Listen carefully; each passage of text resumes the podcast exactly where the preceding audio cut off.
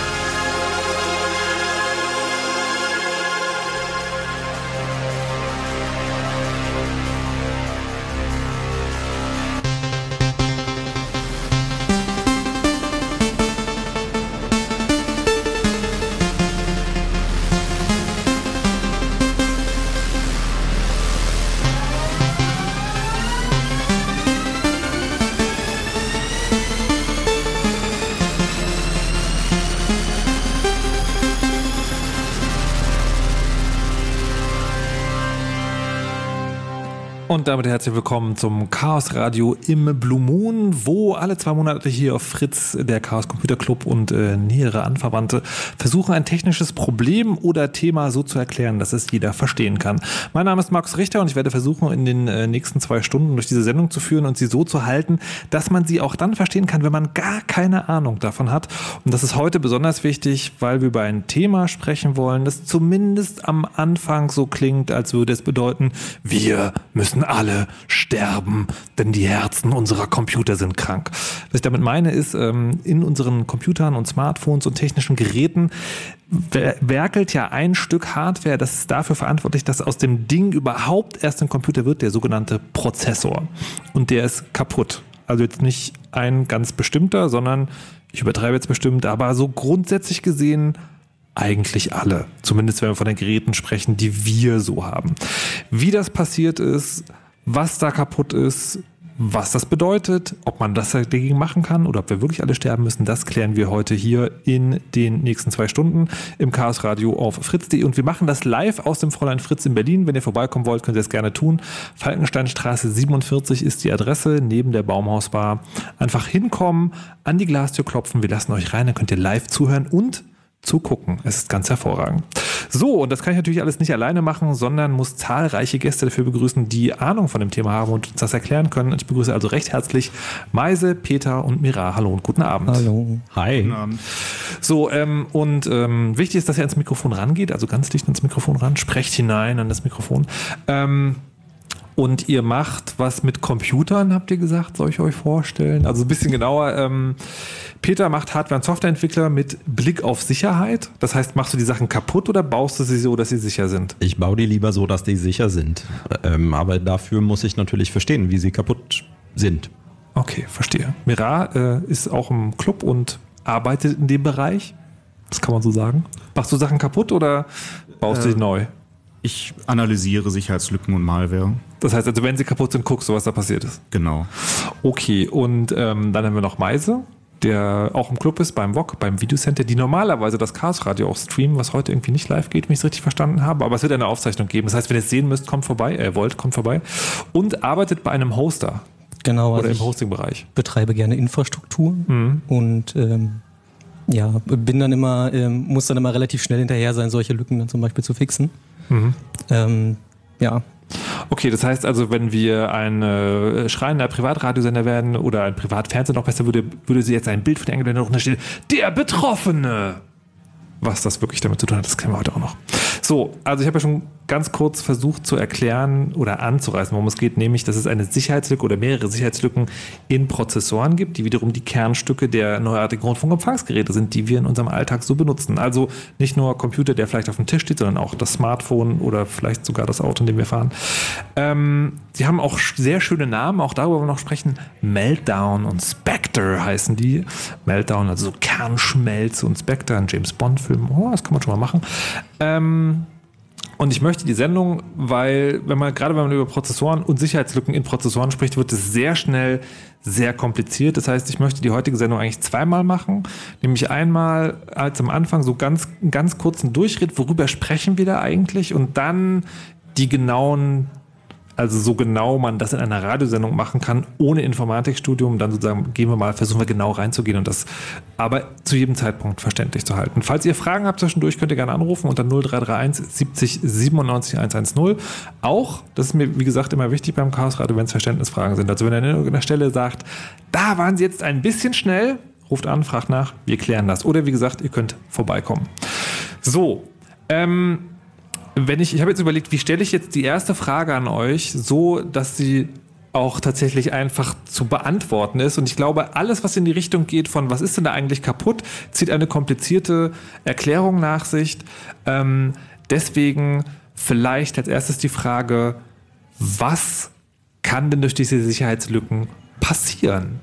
Also was ist denn der Effekt davon? Was ist denn die Gefahr, wenn man die, wenn man die ausnutzt? Was passiert dann? Also bei einem Auto kann man, wenn da die Fernbedienung irgendwie geknackt ist, dann kann also jeder mit dem Auto wegfahren. Das ist ein Satz, den kann ich sehr schnell einfach formulieren. Könnt ihr das für Meltdown Spectre auch sagen? Was ist da das Problem? Nicht so leicht ah, wie die Fernbedienung, leider. ähm, also wichtig ist zu, zu erwähnen, dass man schon irgendwie in dem System reingekommen sein muss, um diese Lücken auszunutzen. Nee, wir wollen jetzt nicht darüber reden, ob das alles kompliziert ist und wie man das genau macht, sondern es ist eine Sicherheitslücke. Wenn man die ausgenutzt hat, was kann man dann machen? Das äh, wird man hauptsächlich nutzen, um Informationen zu lesen, die man üblicherweise nicht lesen können sollte. Also beispielsweise äh, Passwörter, Credentials hm. zu dumpen, ähm, äh, Cookies, also äh, Authentifizierungstokens für Webseiten zum Beispiel. Ähm, oder auch um, um weitere Informationen über Systeme zu sammeln, die man vielleicht in anderen Arten von Exploits dann verwenden kann. Also ich kann, wenn ich die Sicherheitslücke erfolgreich ausnutze, Dinge wissen über den oder über andere Menschen, die diesen Computer benutzen, die ich eigentlich nicht wissen sollte. Oder andere Programme. Oder andere Programme. Also wenn, wenn ich als, als Benutzer ein Programm verwende, dann oder ja auf meinem Telefon zum Beispiel, dann ist die App ja schön getrennt von den allen anderen Apps in der Theorie. Aber äh, ja, vielleicht doch nicht. Also äh, Beispiel. Wir benutzen ja alle, seit wir gelernt haben, dass wir Passwörter benutzen sollen, benutzen wir Passwortmanager. Genau. So, diese Passwortmanager sind geschützt durch ein Passwort, was dafür so- sorgt, dass alle anderen Passwörter sozusagen verschlüsselt sind. Und ähm, ich möchte natürlich, wenn ich diesen Passwortmanager betreibe auf meinem Computer oder Telefon, nicht, dass da eine andere App, die ich mir unvorsichtigerweise aus dem Internet heruntergeladen habe, Wie äh, da- jede Webseite eigentlich. wie, wie jede Web. Wegen meinst- JavaScript. Also jede Webseite könnte das auch sein. Also ich Genau. möchte sozusagen nicht, dass andere Programme in meinen Passwortmanager reingucken oder möglicherweise sogar das Passwort mitbekommen, das der Passwortmanager hat. Aber wenn ich Meltdown und oder Spectre erfolgreich ausnutze, dann könnte das passieren. Unter Ihr, Umständen. ihr, müsst, ihr dürft nicht mit dem Genau. Kopf schütteln, ihr seid im Radio, ihr müsst Ja. es sagen. Das, das ist natürlich immer bei ähm, Zuständen, also das ist natürlich alles sehr kompliziert, aber man kann generell sagen, ja, diese Sicherheitslücken kann man tendenziell dazu nutzen, generisch Informationen zu lesen, an die man sonst nicht kommen sollte. Das kann beispielsweise sein, dass man halt aus dem einen Browser-Tab jetzt liest, was in dem anderen Browser-Tab steht, sei es jetzt die Anmeldeinformationen, die ich jetzt gerade in eine andere Webseite eingebe. Oder das kann natürlich sein, dass es jetzt ähm, möglich ist, dann aus dem User Space, also aus dem Ausführungskontext, wie jetzt zum Beispiel mein, mein Word läuft als Beispiel, da wo ich jetzt mein, meine Texte editiere, dass ich da dann auf einmal äh, Daten lesen kann, die eigentlich im Kernel Space liegen, die also für den User-Prozess, der, also mein Word gar nicht sichtbar sein sollten. Da kann man dann jede Menge Unfug treiben. Bekommt ihr mit, wie schnell das kompliziert ist? Er hatte gerade Kernel Space gesagt. Was ist ein Kernel Space? Ähm, das ist abstrakt jetzt der Betriebssystemkern. Also das ist sozusagen der Unterbau von meinem Betriebssystem. Das ist ähm, das, was, was Kernfunktionalitäten bereitstellt. Also so wie der Prozessor das Herzstück des Computers ist, ist der Kernel Space quasi der innere Teil des Betriebssystems, was es überhaupt zum Funktionieren bringt? Ja, der Kernel, der, der ist so ein bisschen ähm, die zentrale Verwaltungskomponente eines, eines Betriebssystems. Die sorgt sich halt drum, wann jetzt welcher Prozess dran ist und irgendwie Code ausführen darf. Ähm, macht Dinge mit, mit Speicher, verwaltet meine angeschlossenen Geräte, meine Peripherie, da laufen halt diese Treiber drin. Also wenn ich jetzt ein Gerät anschließe, dann, dann läuft da irgendwie Code im, im Kernel, der halt, oder im Kernel Space, der halt äh, mir ermöglicht, mit diesem Gerät zu interagieren. Also das ist das, wovon der Nutzer im Idealfall erstmal nichts mitbekommt, ähm, was halt ein, Aber wenn ich da drin bin, dann kann ich auch alles machen. Genau. Ah. ja, wobei es geht ja jetzt nicht darum, Code auszuführen im Kernel, sondern ich kann nur Sachen lesen im Kernel. Okay, aber wenn, wenn, ich, wenn, ich da, wenn ich das lesen kann, dann kann ich alles lesen. Genau. Okay. Über Bande sozusagen. Kann ich dann möglicherweise auch Dinge lesen, die mir es ermöglichen, wiederum andere Dinge kaputt zu machen? Ja, als Beispiel, wenn ich jetzt ein, ein Windows-System, was jetzt Domain gejoint ist, also was halt Bitte in was? einer Domain gejoint, also Bitte was? Jetzt, was jetzt ähm, zentral gemanagt wird, also Von Ach so, der ich bin- ich- IT-Abteilung. Ich betreibe nicht den Computer sozusagen alleine, sondern ich darf an meinem Computer nichts machen und es gibt noch 100 andere, 100 andere Computer und es gibt einen Administrator irgendwo, der es kontrolliert. Genau. Genau, Ah, Okay. richtig. Und äh, da wäre es dann zum Beispiel möglich, unter Umständen ähm, Anmeldedaten auszulesen für Accounts, ähm, womit ich dann wieder zu anderen Computern laufen kann, um mich da weiter anzumelden. Also, Jetzt ähm, hat man das Gefühl, wenn man das so aus dem Augenwinkel mitverfolgt hat, das ist irgendwie sehr gefährlich und wir sind alle daran davon betroffen. Warum, also oder beziehungsweise weil das im Prozessor ist, ist das jetzt schlimmer.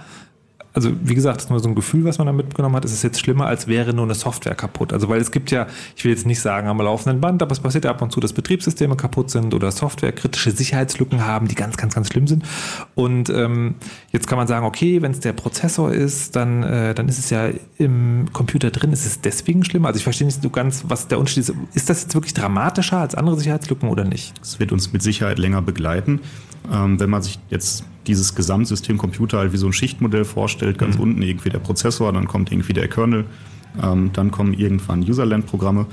Ähm, dann liegt dieses Problem jetzt halt ganz unten und das zieht sich dann durch, durch die ganzen drüber liegenden Ebenen. Und das heißt, wenn ich jetzt irgendwie ein Sicherheitsproblem mit meinem Browser habe, da gibt es jetzt einen Bug, einen Bug, der exploitable ist, also womit ich Unfug treiben kann, dann reicht das im Zweifel, wenn ich meinen Browser update.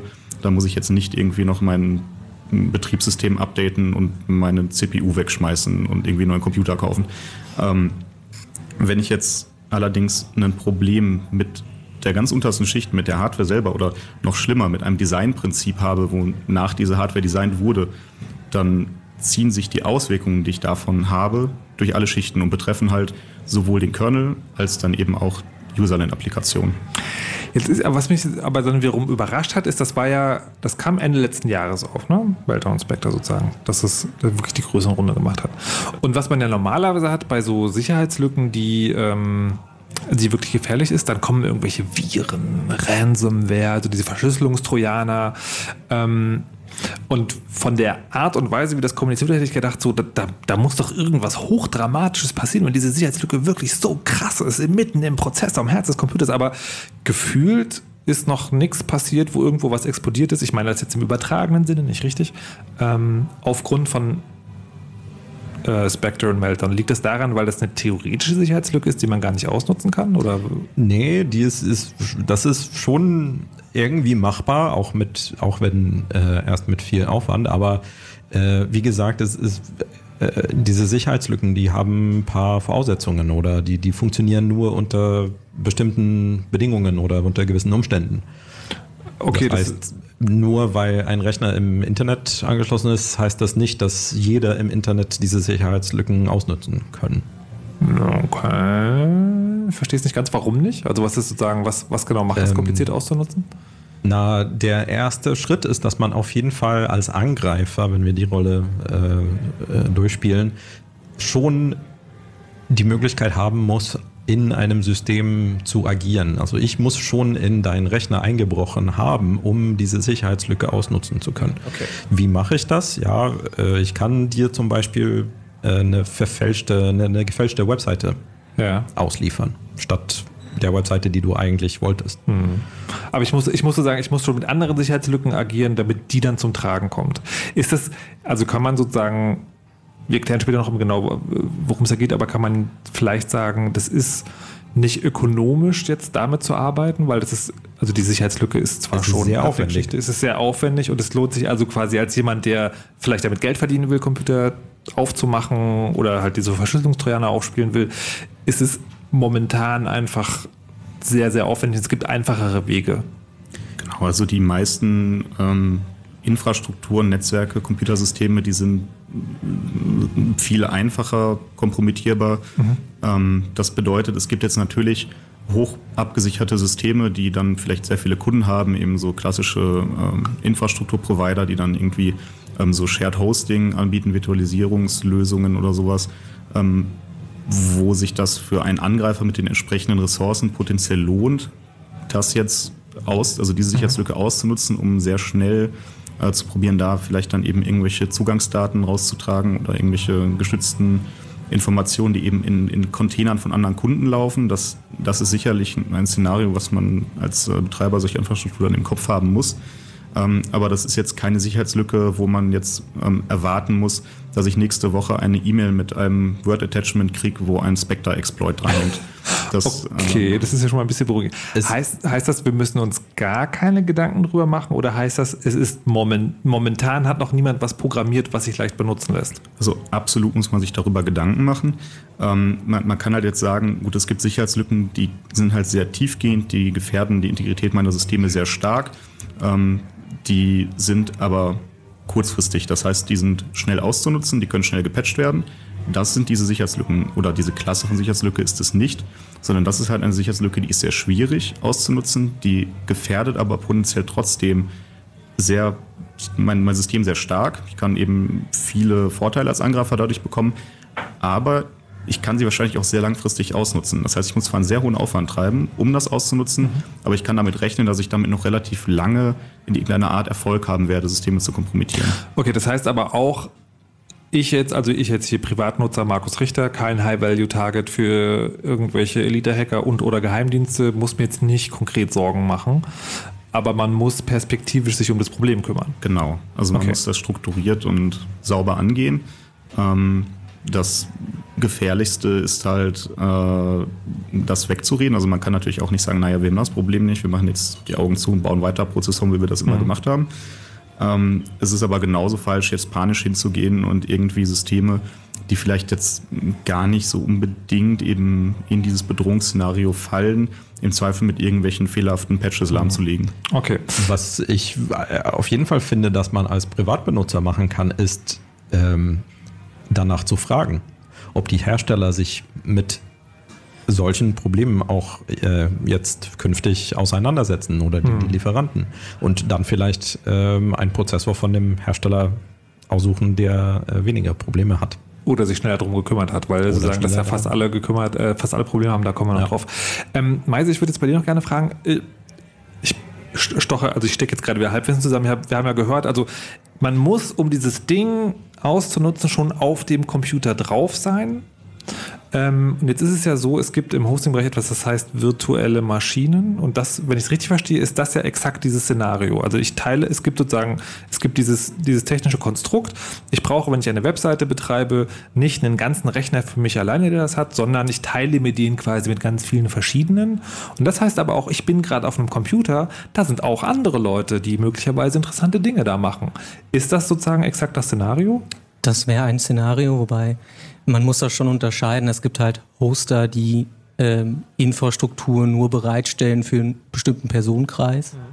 Ähm, dann gibt es aber zum Beispiel Cloud-Hoster wie zum Beispiel Google oder AWS. Da kann sich halt jeder irgendwie Aber so eine, AWS ist äh, Amazon. genau Amazon. Ähm, da kann man sich halt einfach irgendwie so eine virtuelle Maschine klicken Mhm. und dann kann man darauf Spaß haben, wenn man das möchte. Okay. Und ähm, genau für solche Unmanaged-Sachen wäre das halt, äh, ja, wäre das halt dann unter Umständen möglich. Unmanaged heißt was? Naja, also es verwaltet halt niemand für mich. Also, also ich, ich klicke mir da einen Account und habe dann eine virtuelle Maschine auf einen Genau. echten Rechner und kann damit aber wirklich machen, was ich will. Genau, innerhalb dieser, dieser virtuellen Maschine, ja. Also im, im Prinzip sind alle Dienste oder Maschinen gefährdet, wo ich generischen Code ausführen kann und desto fein granularer dieser Code ist, also ähm, jetzt, wenn ich jetzt eine, eine sehr ähm, abstrakte Sprache habe, wie jetzt ähm, Python oder sowas, was dann nochmal ähm, in einer Interpreter-Runtime läuft und so, dann wird das viel schwieriger, aber desto, desto Warte, warte, du kannst, du kannst die Sätze, du kannst dich mit Dingen Sätze erklären, die dann so, also eine, ich will jetzt nicht genau wissen, was ein Interpreter und so weiter und so, und so fort ist, aber wenn du sagst, äh, wie sagst du, abstrakte Sprache, das heißt, man programmiert dann nicht nah an der Technik oder wie? Ja, oder genau, also desto, ähm, wenn ich jetzt direkt in Assembler, also so wirklich Maschinensprache ähm, programmieren kann, dann ist es für mich jetzt als Angreifer relativ, also das ist definitiv nicht einfach, diesen Exploit auszunutzen, aber relativ gesehen noch einfacher, Machbarer. um um genau Spectre oder Meltdown eben zu exploiten. Ähm, desto weiter ich von dieser Maschinensprache weggehe, indem ich Ja. eben andere Sprachen benutze, die mir immer mehr Abstraktionen reinbringen, desto komplizierter wird das auch. Ähm, das liegt halt daran, dass man eben, wie gesagt, Verhalten der CPU äh, ausnutzt, ähm, wo man sehr genau die Codepfade für kontrollieren muss. Also man muss sehr genau verstehen, was macht denn genau meine CPU gerade und das wird halt schwieriger, je mehr Abstraktionsschichten ich dazwischen habe. Mit, mit den Programmiersprachen, nur fürs allgemeine Verständnis, ist das also so, es gibt Programmiersprachen, wo man quasi, die, also quasi vereinfacht, dem Prozessor direkt sagt, mach das und das. Direkt Und, sogar. Und wo man, okay, also tatsächlich direkt und dann gibt es sozusagen diese abstrahierten, das heißt, ich sage eigentlich einer Software, bitte führe mal den Befehl aus, der das und das Ergebnis hat und die übersetzt das dann wiederum in Sprache, die dann irgendwann beim Prozessor ankommt. Also in, in irgendwelche Zwischensprachen, wobei das mit dem ähm, direkt, ich weiß nicht, ob das eher was für den zweiten Teil ist, aber im Prinzip diese Maschi was man gemeinhin dann auch umgangssprachlich als Maschinensprache noch bezeichnet, also Assembler, selbst das interpretiert die CPU nicht direkt. Aber es ist halt näher dran. Genau, es ist näher dran. Ähm, das heißt, ich nehme da Abstraktion weg. Okay. Ähm, also, ich will dann zurück zu dir kommen. Also, ähm, war das dann ein Problem jetzt?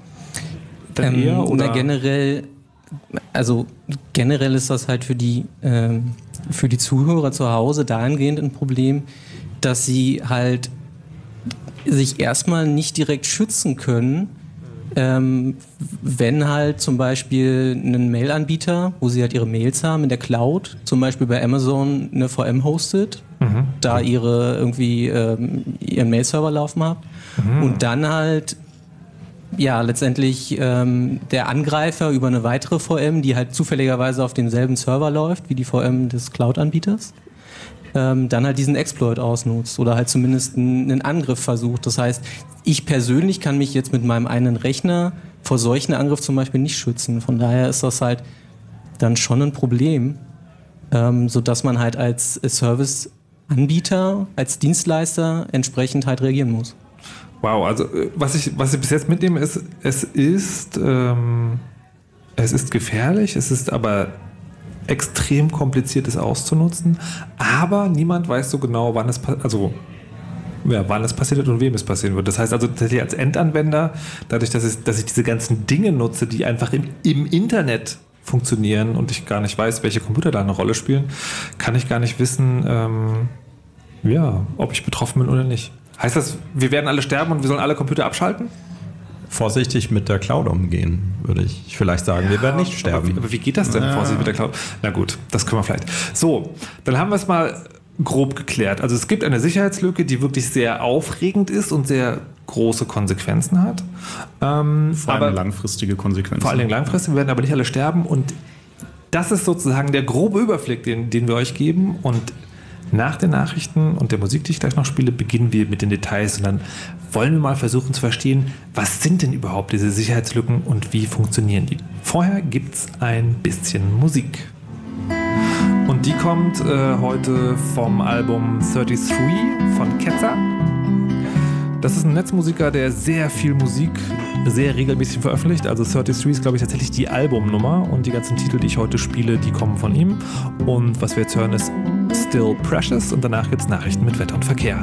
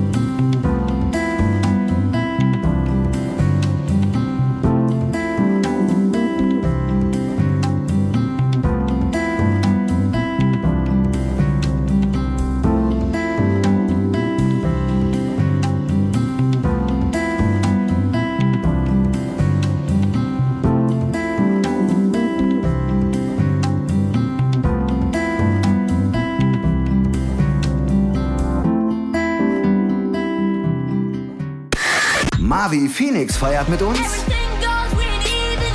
Milliarden feiern mit uns. Die Leoniden und Suki feiern mit uns. Sind, dann stirbt die Menschheit auch. Und Sido feiert mit uns. Und wir würden total gern mit euch feiern.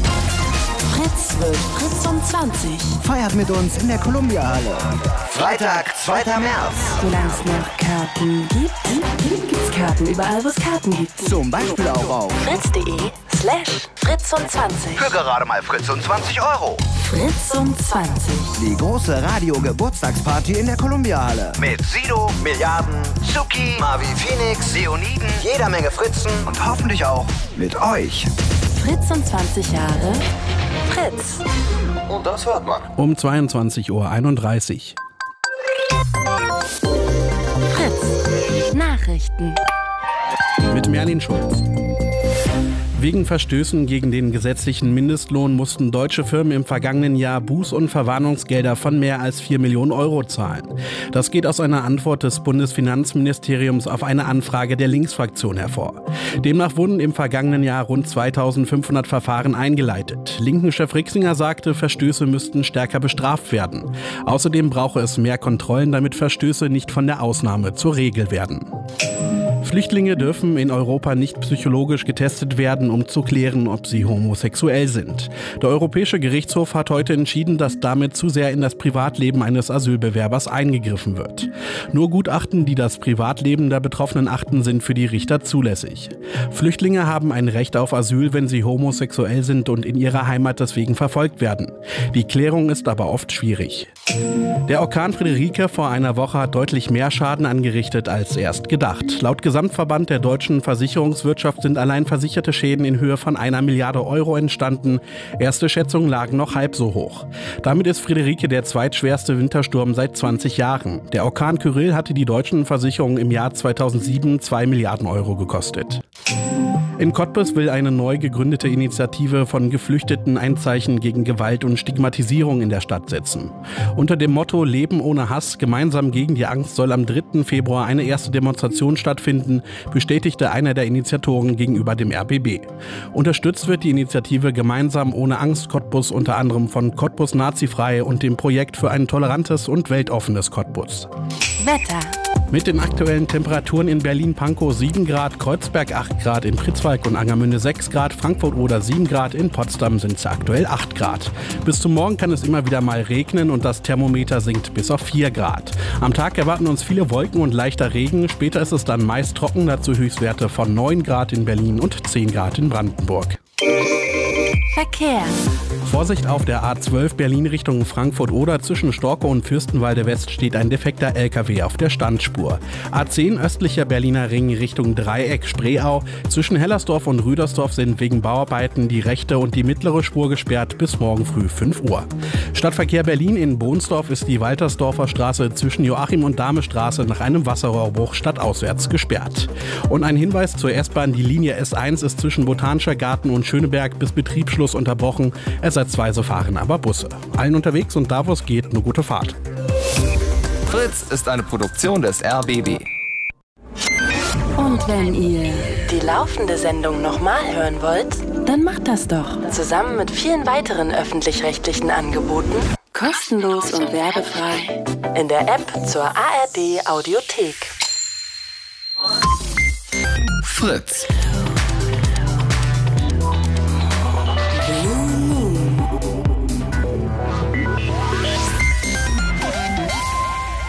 Heute das Chaos Radio im Blue Moon. Zu Gast sind Meise Mira und Peter. Hallo und guten Abend. Herzlich willkommen zurück. Guten Abend. Hi. Und wir reden heute über Spectre und Meltdown. Das sind zwei äh, Prozessorsicherheitslücken. Ziel der Sendung ist es, dass man alles verfolgen kann, wenn man von Anfang an dabei war und keine Ahnung hatte. Eine halbe Stunde ist schon rum und wir haben grob geklärt, es ist sehr komplex, es betrifft sehr viele, aber wir müssen nicht alle sterben.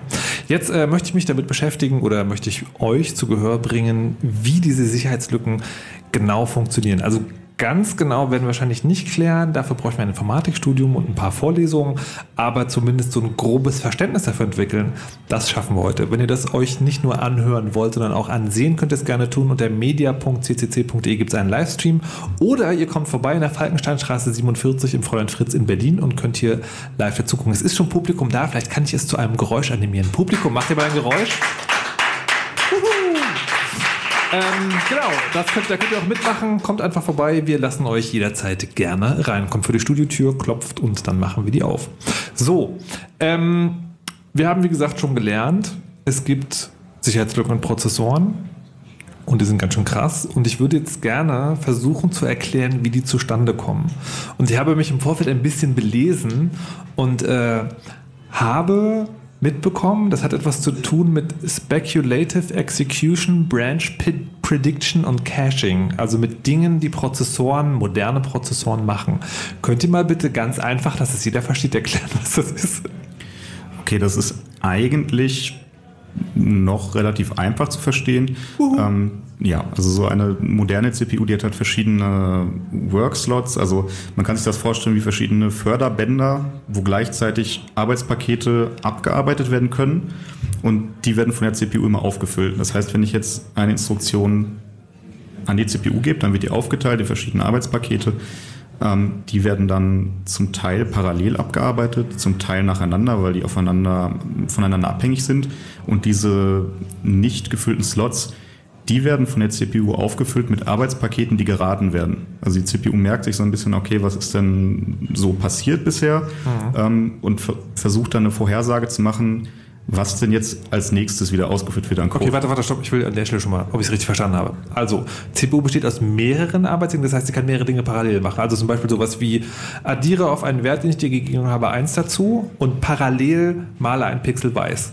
Nicht, das das ist nicht der konkrete Befehl, abstrakt. Ja. So, okay. Ja.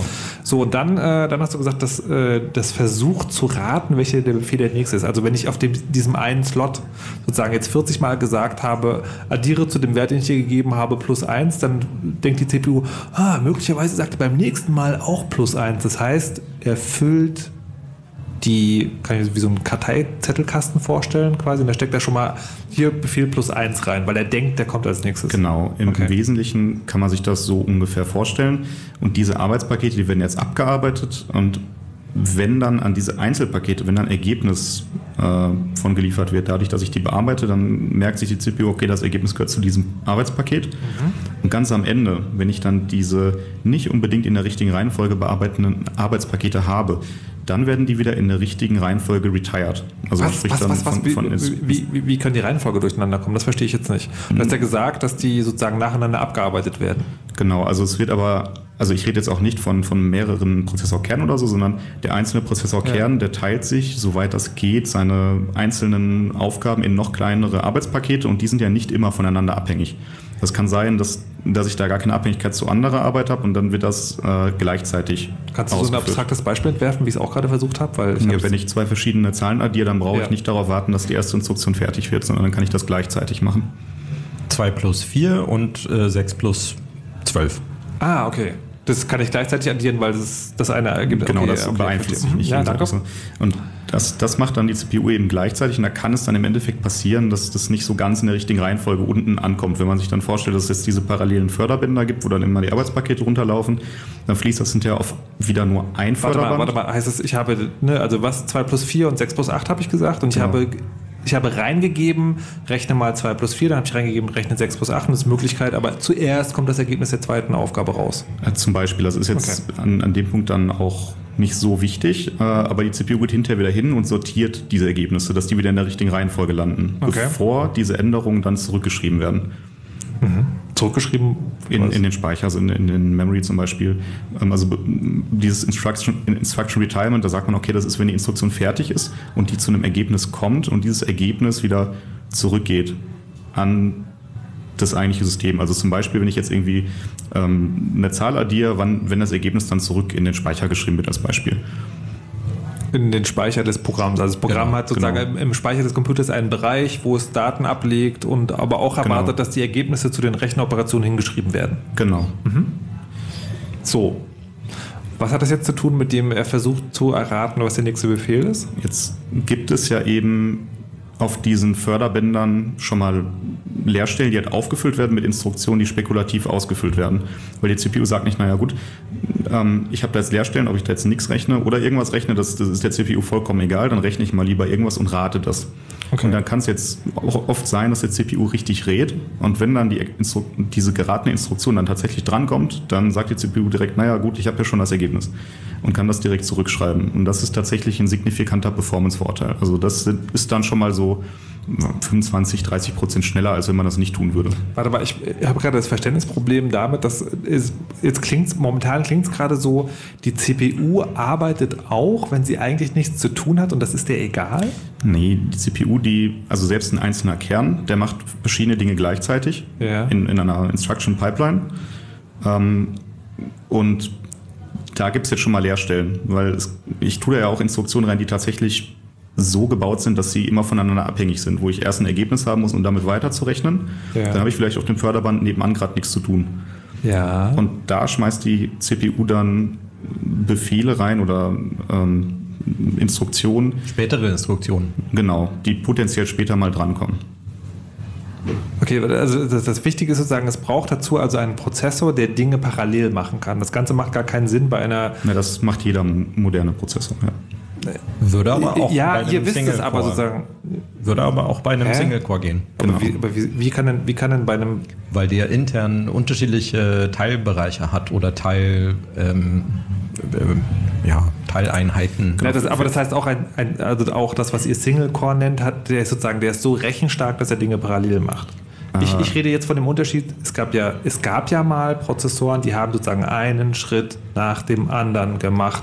Und da, da, konnte man, da konnte man jetzt reinschreiben, weil sozusagen ein Rechnung ja, nach dem nächsten so in den 90ern ungefähr. Ja, aber das Verständnis sozusagen von mhm. so. Und mittlerweile ist es so, egal ob Single-Core oder Multicore oder was auch immer geiles auf der Kiste steht, Prozessoren sind mittlerweile so rechenstark, dass sie Dinge parallel machen. Ja, also vielleicht hilft es da nochmal zu erklären, wie das denn überhaupt passiert. Ähm, wenn ich jetzt eine ganz, also was man eben als ne, vorhin schon mal erzählt, Assembler-Instruktion an die CPU gebe, dann ist das keine atomare Instruktion, die die CPU jetzt so in einem Rutsch ausführt, sondern die CPU geht hin und zerlegt selbst diese Instruktion nochmal in, in Subpakete. Ähm, in der CPU selber läuft wieder Code, der noch viel, viel mehr macht, als man das jetzt eigentlich wissen muss. Da läuft wie so ein kleines Betriebssystem drauf. Das ist das, was durch diese Mikrocode-Updates immer mm, geupdatet wird.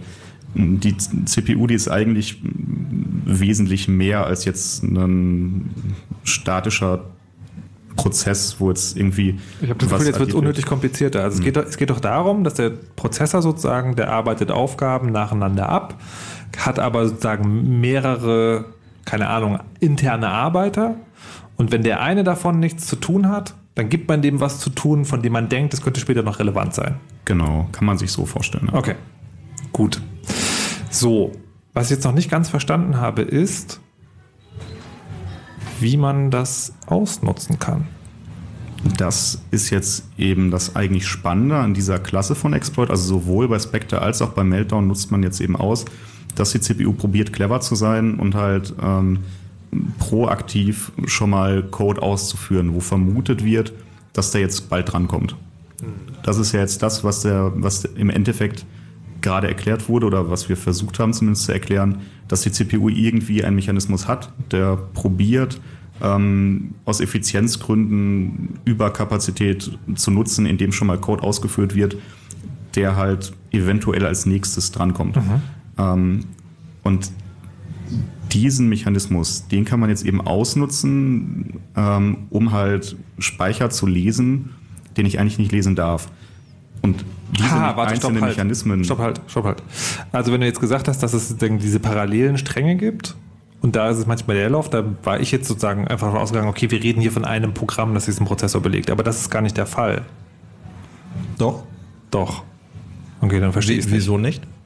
Und dann verstehe ich nicht, warum, naja, also wenn, wenn, wenn, dann verstehe ich nicht, warum es ein Problem ist, wenn nur mein Programm darauf Zugriff hat. Also weil, wenn mein Programm Daten aus meinem Speicher liegt, ist es doch egal, das ist ja keine Sicherheitslücke.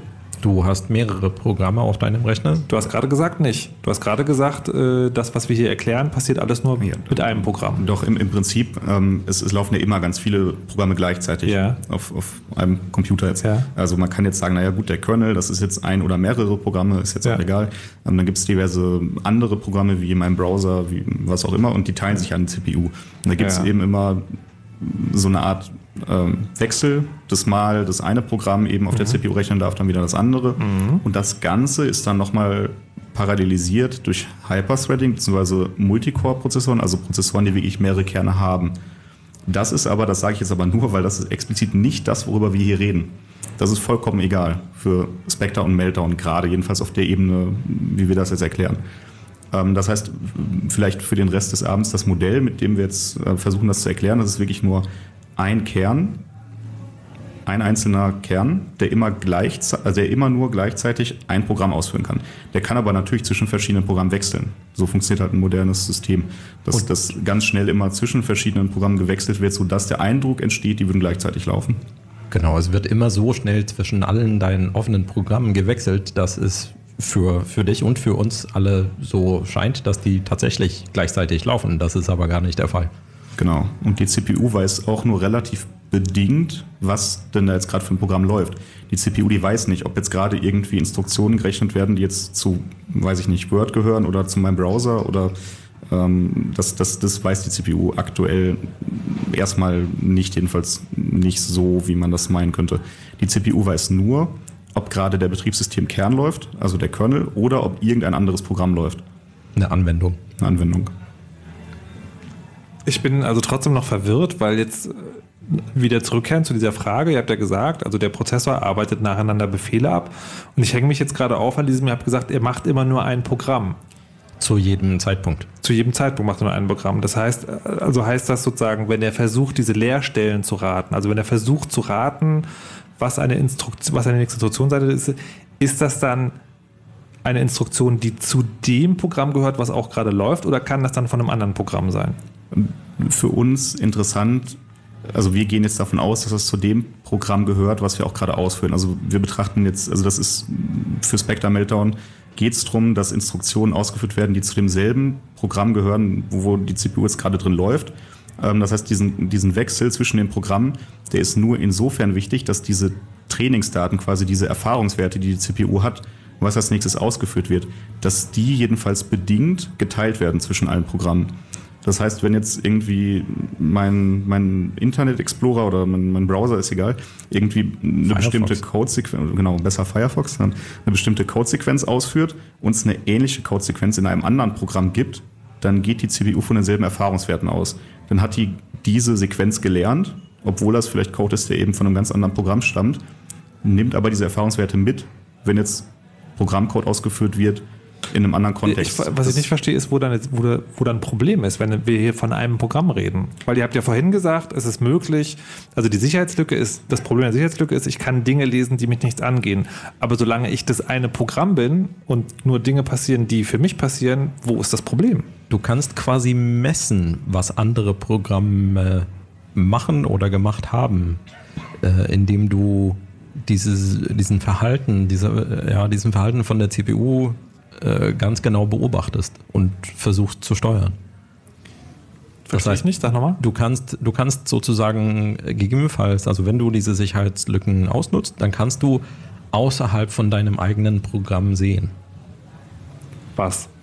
Eben alles, was gespeichert wird in der Theorie. Verstehe ich immer. Also alle Passwörter. Also, Passwort ein, ein nee, nee, nee, nee, ich verstehe das. Ich will, in diesem konkreten Beispiel. Das konkrete Beispiel ist, es gibt diese Arbeit, diese Förderbänder, wie ihr sie genannt haben. Mhm. Da gibt es manchmal Platz, da packt man da Dinge rein.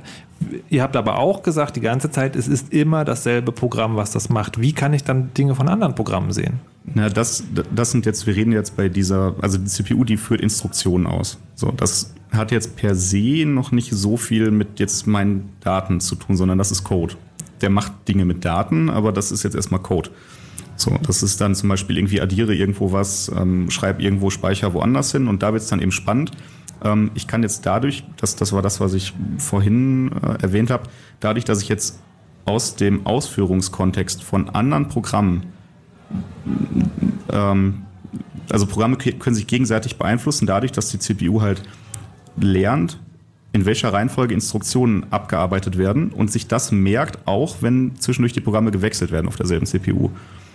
Das heißt, wenn ich jetzt eben eine bestimmte Instruktionssequenz habe, also da geht es jetzt noch gar nicht um Speicher, sondern ich habe einfach irgendwie eine Instruktionssequenz, die macht bestimmte Dinge, dann wird der Kontext gewechselt, dann läuft eben auf einmal ein anderes Programm, dann weiß die CPU trotzdem noch, naja, okay, wenn jetzt erst diese Zahl addiert wurde und dann diese Zahl addiert wurde, dann springe ich danach hier hin. Also ganz so läuft es nicht, aber jetzt ne, des Bildes halber, das, das merkt die CPU sich äh, prozessübergreifend. Also das ist jetzt nicht, die CPU weiß jetzt nicht, okay, das, das, das ja. hier macht jetzt nur mein Browser und das hier macht jetzt nur irgendwie mein, mein Schreibprogramm.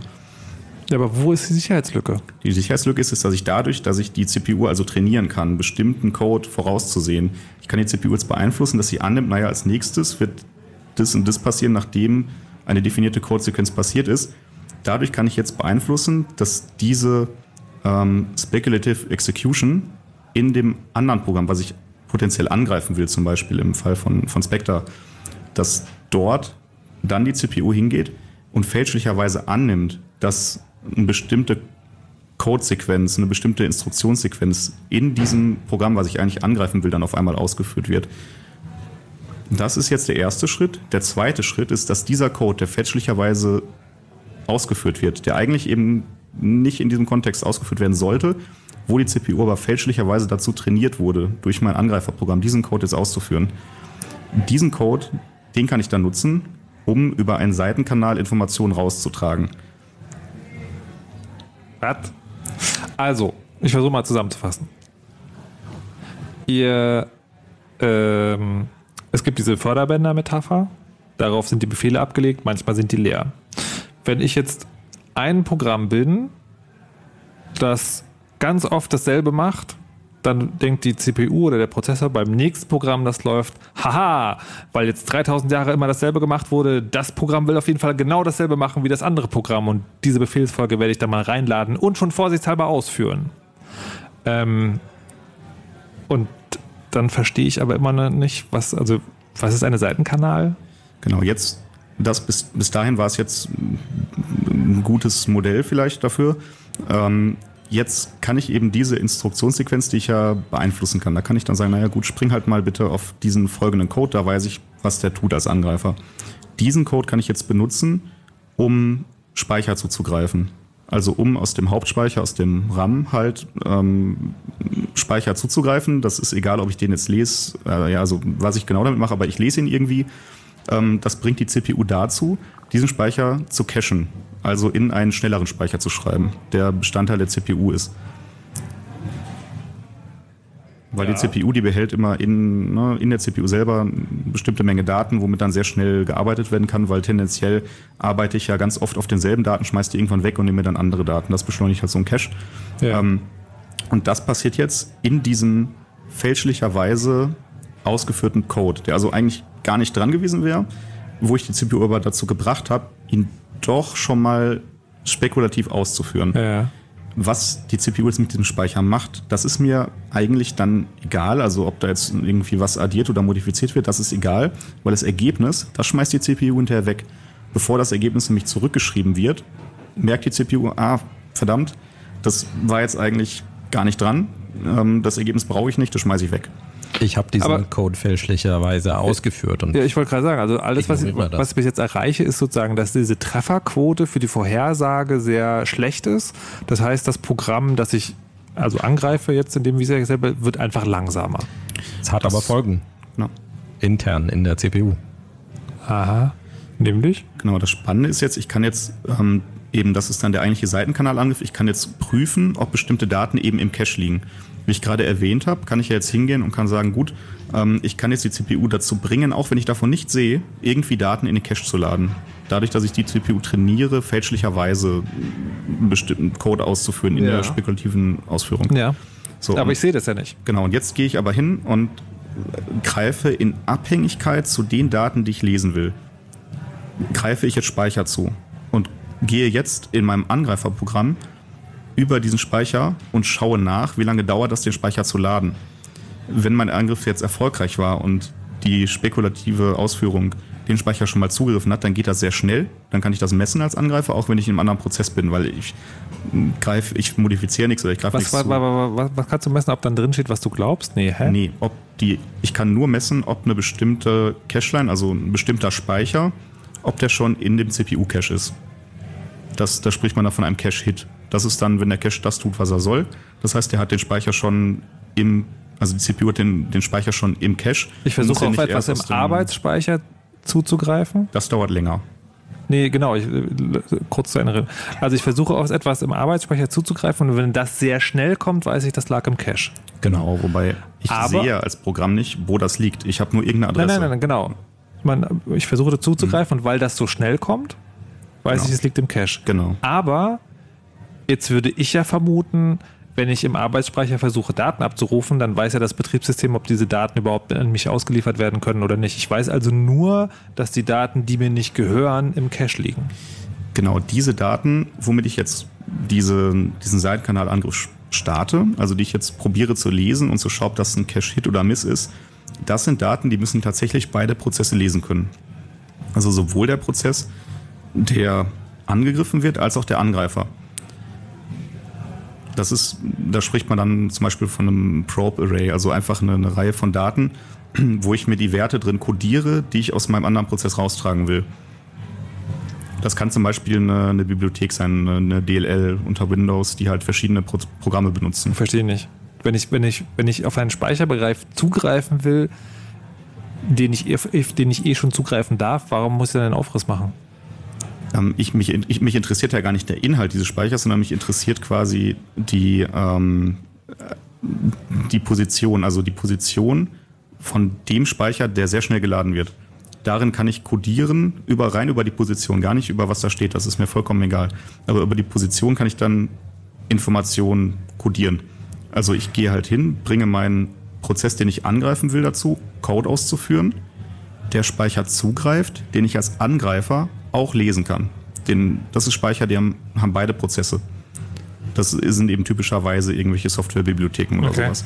Und der angegriffene Prozess, der geht jetzt hin und führt in Abhängigkeit zu einem einzelnen Byte, also eine Zahl von 0 bis inklusive 255, greift er jetzt auf diesem Speicherbereich, den beide Prozesse lesen können, zu. Und rein durch die Position von diesem Zugriff, das können jetzt halt 256 verschiedene Positionen sein, die messe ich. Das heißt, ich gehe dann 256 mal hin und setze mir Messpunkte und schaue, wie lange dauert das, diesen Speicher zuzugreifen. Und an irgendeiner Stelle geht es dann schnell. Und dann weiß ich, aha, wenn das jetzt die fünfte Stelle ist, dann weiß ich, okay, da ist eine 5 kodiert. Dann habe ich ein Byte gelesen. Hä? Verstehe ich immer noch nicht.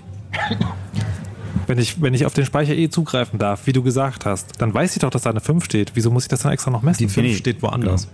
Die 5 steht woanders, die wird gelesen von dem, von dem bösen Code sozusagen, der äh, in das äh, Opferprogramm reingeschoben wird, rein trainiert wurde, sozusagen. Und ähm, normalerweise dürfen wir als Angreifer die 5 gar nicht lesen in dem Opferprogramm. Das verstehe ich jetzt wiederum nicht, aber es wurde doch gerade gesagt, ich kann nur Speicher lesen, auf den ich eh zugreifen darf. Ja, äh, Moment. Durch dieses, ähm, durch dieses Training können wir Code in andere Programme ähm, rein, reinschleichen, sozusagen. Also da, da können wir als Angreifer Code in einem anderen Programm ausführen lassen, obwohl wir das eigentlich nicht machen dürften. Nee, aber auch nicht der- wirklich, weil es wird doch weggeworfen. es, äh, naja, das Ergebnis wird weggeworfen, aber die, die, ähm, die Folgen von, dem, von der Ausführung, die bleiben in der Prozessor drin. Wenn wir Code ausgeführt ähm, haben, um Speicher zu lesen, dann bleibt der gelesene Speicher oder die gelesene Werte, dann bleiben die in der Cache. Und dann sind die also schnell, ähm, ja, aber dann, schnell verfügbar. aber dann bin ich wieder bei dem Punkt, wo ich zwar weiß, dass da was im Cache liegt, aber nicht weiß, was es ist. Genau. Und das Spannende, oder ich glaube, dass das ähm, schwer zu verstehen ist jetzt, dass die Information rein in der Position des zugegriffenen Speichers kodiert ist. Das heißt, was da genau steht, das ist mir vollkommen egal. Ich habe halt ähm, einen ne Speicher, der ist halt linear, also da liegen hintereinander, liegt da Speicher. So. Und rein über die Position, die zugegriffen wird, weiß ich, welches, welcher Wert denn, welchen Wert ich denn raustragen Ich denke, es ist mir egal, was da drin steht. Ja, die Position ist mir nicht egal. Das, also man kann sich das vielleicht vorstellen, ähm, wie, also man sagt als Programmierer ein Array ähm, als, äh, wie, wie erklärt man das einfach, halt eine Liste, irgendwie hintereinander liegende Datenblöcke. Und wenn ich jetzt sehe, okay, auf den fünften Datenblock kann ich jetzt sehr schnell zugreifen, das ist ein Cache-Hit, dann weiß ich, okay, in diesem ganzen Array ist eine 5 kodiert. Was an der Stelle im Speicher steht, das ist mir egal. Jemand hat sozusagen schon ein anderes Programm hat schon dafür gesorgt oder Ausführen von, von anderem Code hat dafür gesorgt, äh, dazu geführt, okay, dass wenn, der Zugriff stopp. schnell ist bei Moment. Stelle 5. Was mich gerade irritiert ist, ihr sagt die ganze Zeit, ist es mir egal, was drin steht, aber ich weiß, dass es eine 5 ist. Wenn ich weiß, dass es eine 5 ist, ist es mir doch nicht egal, was drin steht, weil nein, dann weiß nein, ich ja wissen, dass es eine 5 ist. Es gibt zwei Werte oder zwei, zwei Informationen sozusagen. Ähm, zum einen den, den Wert, den wir wissen wollen, äh, äh, das Passwort zum Beispiel ja. oder Teil des Passworts. Ja. Äh, zum anderen gibt es den, den Wert, den wir benutzen, um das Passwort aus dem ähm, Opferprogramm rauszukriegen, rauszulesen oder zu übertragen. Das ist eben so ein Side-Channel. Und der Side-Channel benutzt einen zweiten Wert in so einem Array, beziehungsweise die Adresse ich habe keine Ahnung, wovon ihr redet. Also wirklich genau. überhaupt gar nicht. Also weil ich, ich, kann, ich kann folgen bis zu dem Zeitpunkt, wo ihr sagt, es gibt dieses Förderband und da sind Dinge, da sind Dinge frei und äh, da versuche ich sozusagen andere Dinge hinzutrainieren. Also der Prozessor macht Dinge, die er eigentlich nicht machen soll, aber die kann auch niemand sehen, weil der Prozessor auch merkt, das ist gar nicht das, was jetzt wirklich passiert, ich werfe das wieder weg. Genau, und das ist dann kann ich Dann kann ich auch noch verstehen, es gibt einen Punkt, da weiß ich, welche Bereiche aus dem Arbeitsspeicher schon im Cache liegen. Weil mir das, weil, die, weil dieser Code, der, wo das Ergebnis weggeworfen wird, sehr schnell ausgeführt werden kann. Aber was ich nicht verstehe, ist, wie komme ich davon, dass ich weiß, wie schnell etwas geladen wird, obwohl ich es nicht sehen kann, dazu zu wissen, was da drin steht? Weil ihr auch immer zwischendurch immer wieder sagt, mich interessiert gar nicht, was da drin steht, aber es tut es ja doch. Okay, Und diese Frage müssen wir gleich beantworten, weil zwischendurch gibt es eine wichtige kleine Nachricht. Fritz.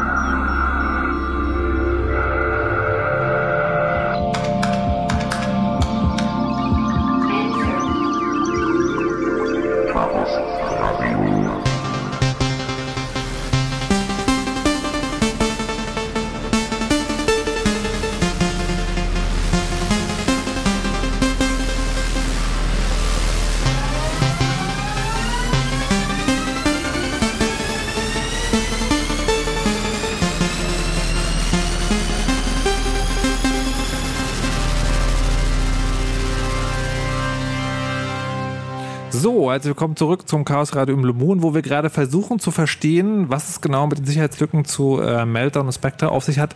Und ich sage euch, liebe Leute, es ist nicht einfach. Wir sind an dem Punkt angekommen, wo man ähm, verstehen kann, dass also der Prozessor dazu angehalten wird, Dinge auszuführen, schon so pro forma zu raten, was demnächst passieren könnte und dann die Ergebnisse wieder wegzuwerfen. Aber wie man davon dahin kommt, dass man wirklich Daten aussehen lässt, das habe ich noch nicht verstanden. Falls ihr verstanden habt, gerne anrufen, dann erklärt es mir auch und allen anderen Hörer. Ich versuche so lange weiter mit äh, Meise, Bera und Peter. Ähm, so, also nochmal. Wir haben also diese Förderband-Analogie. Die, äh, die Befehle, die ein, die ein Prozessor ausführt, äh, sind nicht immer, also das ist nicht immer voll, die Liste. Dann wird geraten und das wird auch schon mal berechnet. Und dann wird es aber tatsächlich nur vorgezeigt, wenn es zu dem Programm auch passt, das gerade ausgeführt wird. Und was ihr jetzt immer gesagt habt, ist, ähm, ich kann als fremdes Programm rausfinden, indem ich den Prozessor darauf zu trainiere, eine ganz bestimmte Folge von Befehlen auszuführen, ähm, zu erkennen, ob Daten im Cache sind. Aber der Punkt, wie ich, also Möglicherweise, äh, ich äh, habe noch eine weitere Verständnisfrage. Sagt mir nur, ob ich es richtig verstanden habe oder nicht. Also möglicherweise weiß ich, wie ein Programm, das ich angreife, wo das das Passwort im Speicher liegen hat. Und dann kann ich durch das, was ihr beschrieben habt, rausfinden, ob das Passwort im Cache liegt. Habe ich es richtig verstanden? Nee. Nee, okay, ich, kann, ich weiß einfach nur, es gibt, es gibt Bereiche im Speicher und wenn ich, äh, wenn ich befrage ähm, in diesem For, in diesem Code, der sozusagen vorausgeführt wird, guck doch mal, Lies was den- da- lies lies den den mal Wert. aus. Lies den Wert lies, einfach. lies den Wert und wenn, Genau. das, wenn das Ergebnis sehr schnell kommt, Nee, das mit dem Zeitmessen, das ist in der zweiten, in einem zweiten Teil. In einem. Hä? Ja. jetzt, jetzt, jetzt verstehe ich also anscheinend noch weniger, als ich vorhin gerade verstanden habe. Also das, das Arbeitspaket, was, was, was wir sozusagen darauf trainiert, trainieren auf das ähm, Arbeitsband, das, das liest das Passwort aus dem Speicher. So, und Ja. je nachdem, und dann legen wir noch ein Paket auf das Band, was abhängig von dem Passwort an einem ähm, zugänglichen äh, Speicherteil irgendwas macht. Und zwar in, in einem Bereich von dem Speicher, wo sowohl das Passwortprogramm als auch mein Eingre Eingreiferprogramm Zugriff haben, so dass das Paket, was ich auf das Band gelegt habe, dadurch mir sagen kann, was ist das Passwort. Aber wie macht das das? Also, ich versuche mal zusammenzufassen. Also, ähm, äh, äh, ähm, also ich habe den Prozessor trainiert, dass er folgende Dinge tut, während mein Programm läuft. Denkt der Prozessor, okay, in, in sozusagen im nächsten und im übernächsten Schritt hole ich das Passwort des Programms, Ja. das ich angreifen will, aus dem Speicher, lege es in den Cache. Im übernächsten Schritt denkt der Prozessor, ich hole jetzt aus einem Speicherteil, wo sowohl das Angreiferprogramm als auch das angegriffene Programm rauslesen können, hole ich Daten. Ja, und zwar an einer bestimmten Adresse. Einer, also das wird dann, das Passwort wird dann aufgeteilt und das wird pro Zeichen gemacht. Ähm, diese ganze Sache, so dass du einmal für das erste Zeichen in dem Passwort. Ach so, das, also das heißt, das Passwort wird in diesem, in diesem Code auch wohin gelegt. Es wird gelesen und wieder wohin gelegt, nämlich in einen gemeinsamen zugänglichen Teil des Speichers. Das Passwort an sich nicht, sondern ähm, es wird, äh, ähm, also der Code, der, äh, der, der eingeschleicht wird, Ja. eingeschleust wird, der greift auf ähm, einen Adressbereich, auf eine bestimmte Adresse ja. zu innerhalb eines Adressbereichs und ähm, das kann ich dann wiederum in dem Angreiferprogramm messen, genau an welcher Stelle das war. Und Aber das- das die Stelle ist abhängig von dem ersten Zeichen in deinem Passwort. Also mein Passwort besteht, sollte es niemals, liebe Leute, aber wir nehmen es mal an. Mein Passwort besteht aus 1, 2, 3, 4. Ja. So. Das heißt, dieser, dieser, dieser Phantom, kann ich einen Phantomcode nennen? Ja, also die, die Autoren nennen das äh, Transientencode oder Okay, Phantomcode klingt sexy. Ja, Phantomcode. Der Phantomcode sagt also, hole das Passwort aus dem Speicher. Genau. Äh, und dann sagt der Phantomcode, wenn das, wenn das erste Zeichen im Passwort eine 1 ist, hole aus dem Speicher, wo beide Programme zugreifen können, ähm, nämlich aus der Speicheradresse 1 die Ja. Daten. Genau. Dann gehe ich im nächsten Schritt als Angreiferprogramm hin und sage, hole bitte aus dem Speicher die Adresse 1. Ja. Und wenn das dann sehr, sehr, sehr, sehr schnell geht, weiß ich, dass mein Phantomcode aus der Speicherstelle Adresse 1 gelesen hat. Und damit weiß ich, dass das erste Zeichen vom Passwort eine 1 war. Genau. Korrekt. Gott, ich glaube, ich habe es verstanden. Oh mein Gott! Uh, danke, danke, danke. Ja, also der, der, der, der Applaus, also der Applaus wäre tatsächlich nur gerechtfertigt, wenn ihr es vor den neuartigen Rundfunkempfangsgeräten auch verstanden habt. Falls es nicht so ist, ruft an 0331 70 97 110. Wir haben noch bis Mitternacht Zeit und ich lasse die nicht eher hier raus, bis wir das alle verstanden haben. So, vielen Dank, vielen Dank auch, dass ihr so geduldig mit mir wart. Okay, das, also so kann ich sozusagen Daten auslesen. Und da, das erklärt auch sozusagen, warum es so kompliziert ist, weil ich muss den Prozessor darauf trainieren, diese Dinge zu tun. Und ich muss auch eine grobe Vorstellung haben, wo diese Passwörter liegen. Oder beziehungsweise wie das Programm, das ich angreife, auf die Passwörter zugreift. Oder du hast viel Zeit und machst das einfach für den ganzen Speicher. Okay. Würde, würde sowas eigentlich auffallen? Also, weil ich habe gelesen, dass die, ähm, dass die dass diese, äh, äh, ähm, dass der Phantomcode nicht in Logs auftaucht. Also wenn ich mir hinterher angucke, was hat denn der Computer so gemacht, dann sehe ich nicht, was er gemacht hat, weil das ist ja Phantomcode sozusagen. Ähm, und äh, aber was ihr jetzt sagt, also ich habe sehr viel Zeit und dann macht es einfach immer wieder und immer wieder und immer wieder, macht das den Computer dann irgendwie langsamer? Also kann ich dann so schon sagen, äh, Moment mal, irgendwie, mein Prozessor ist nur noch halb so schnell, der macht doch gerade jemand Spec da drauf? Ja, also bei den aktuellen Implementierungen, also bei den konkreten Beweisen, dass das geht, also wo wirklich konkret Leute diese Angriffe implementieren, da ist das halt so, dass man aus ähm, verschiedenen anderen Gründen tatsächlich viele Prozesse gleichzeitig starten muss und den die CPU doch recht stark auslasten muss. Also das fällt schon auf. Okay. So, jetzt war ich so in diese Erklärung vertieft, ähm, dass ich gerade eine Sache außer Acht gelassen habe, die wir noch nachholen müssen. Das ist einerseits eine kleine Musik und andererseits sind es die Nerd News und die machen wir gleich. Erst nochmal eine kleine Musik, Told You So von Ketzer und danach die Nerd News, geschrieben dieses Mal von äh, Danimo und Mo und vorgetragen von Christina und dann machen wir weiter mit den Auswirkungen.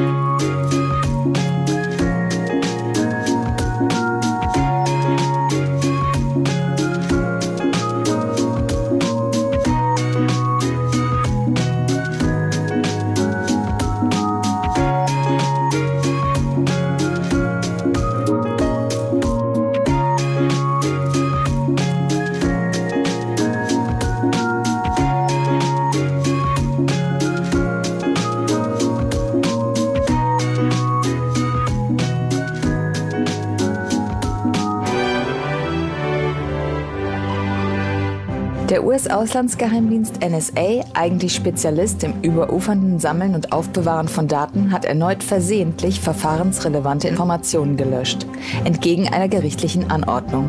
Das hat der Geheimdienst in einen Prozess um das Abschnorcheln von Daten in einem Netzknoten von AT&T einräumen müssen.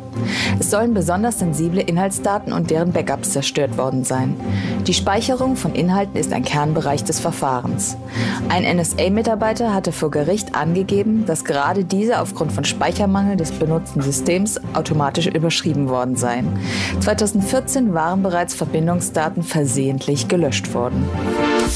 Umzugswillige Internet- oder Kabelfernsehanschlusskunden, deren Anbieter am neuen Ort seine Leistung nicht anbieten kann, können ihren Vertrag nicht bereits vor dem Umzug kündigen. Das besagt ein aktuelles Urteil des OLG München. Kunden müssen bei Umzügen drei Monate ihren alten Vertrag weiterzahlen, denn das Sonderkündigungsrecht für solche Fälle gilt nach dem Urteil erst ab dem Tag des Umzugs. Grund, das Telekommunikationsgesetz räumt zwar ein Sonderkündigungsrecht ein, gibt aber nicht an, wann es beginnt.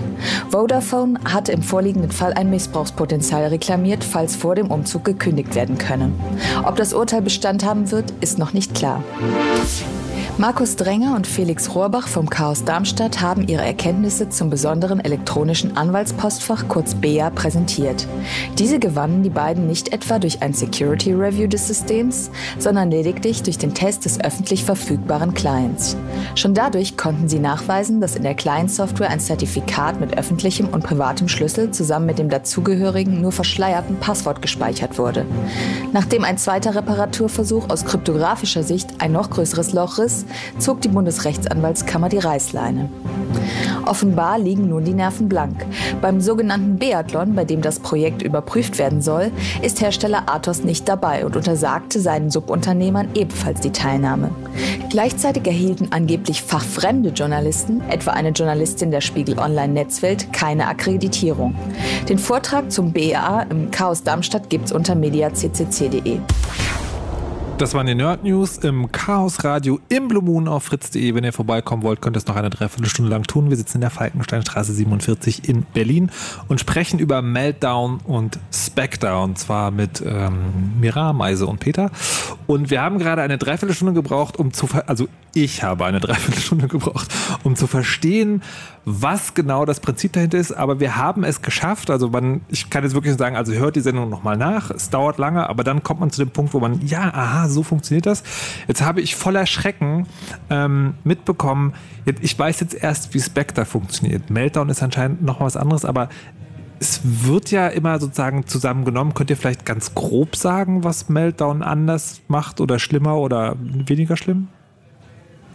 Also das Prinzip, also diese Eigenheit der CPU, dass irgendwie Code ausgeführt wird, der geraten wird, das, das ist zugrunde liegend ähm, dasselbe. Mhm. Ähm, das Einzige, was jetzt hier wirklich ähm, anders ist, ist, dass halt noch einmal eine spezifische Schwäche in Intel-CPUs ausgenutzt wird, damit ich das Ganze ein, ein bisschen einfacher machen kann und halt ähm, Speicher, der eigentlich zum Kernel gehört, lesen kann, statt eben Speicher, der einfach nur zu einem anderen Programm gehört. Ah, okay. Also das heißt, das funktioniert auf weniger Prozessoren, aber ich habe potenziell Zugriff auf mehr genau. Speicherplatz. Also auf, auf eigentlich ich kann alles. Mehr, auf, ich kann, okay, ich kann alles. Es funktioniert so nur bei Intel CPUs, die also weiß, hat jemand die Verteilung im Kopf? Intel versus nee, AMD? Sein, aber okay. eindeutig Marktführer. Also, genau.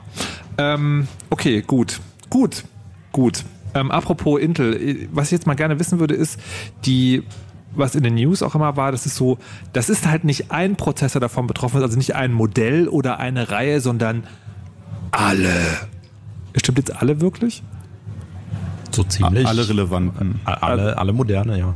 Also Intel ist ja die eine, AMD ist das andere große, was wir vom Desktop können.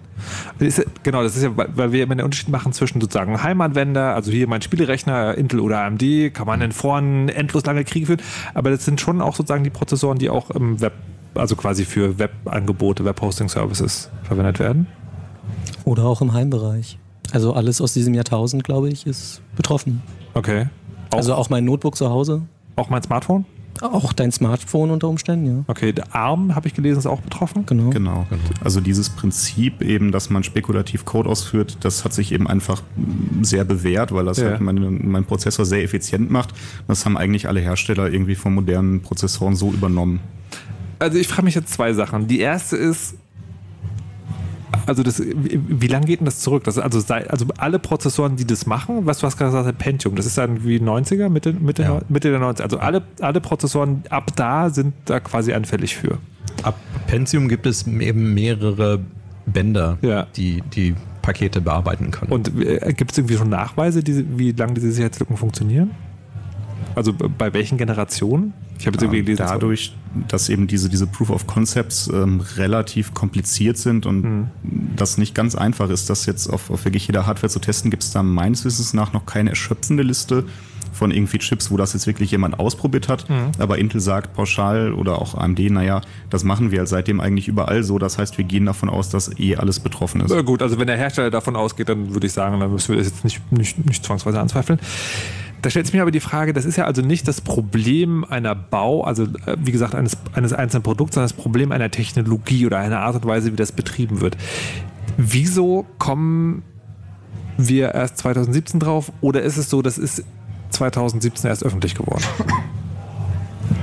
Also es gab schon äh, immer mal wieder eine Reihe von Leuten, die sich zu Wort gemeldet haben mit ähm, verwandten Angriffen, die halt in eine ähnliche Richtung gehen oder auch mit Vermutungen, dass das irgendwie schlecht sein könnte mit dieser spekulativen Ausführung.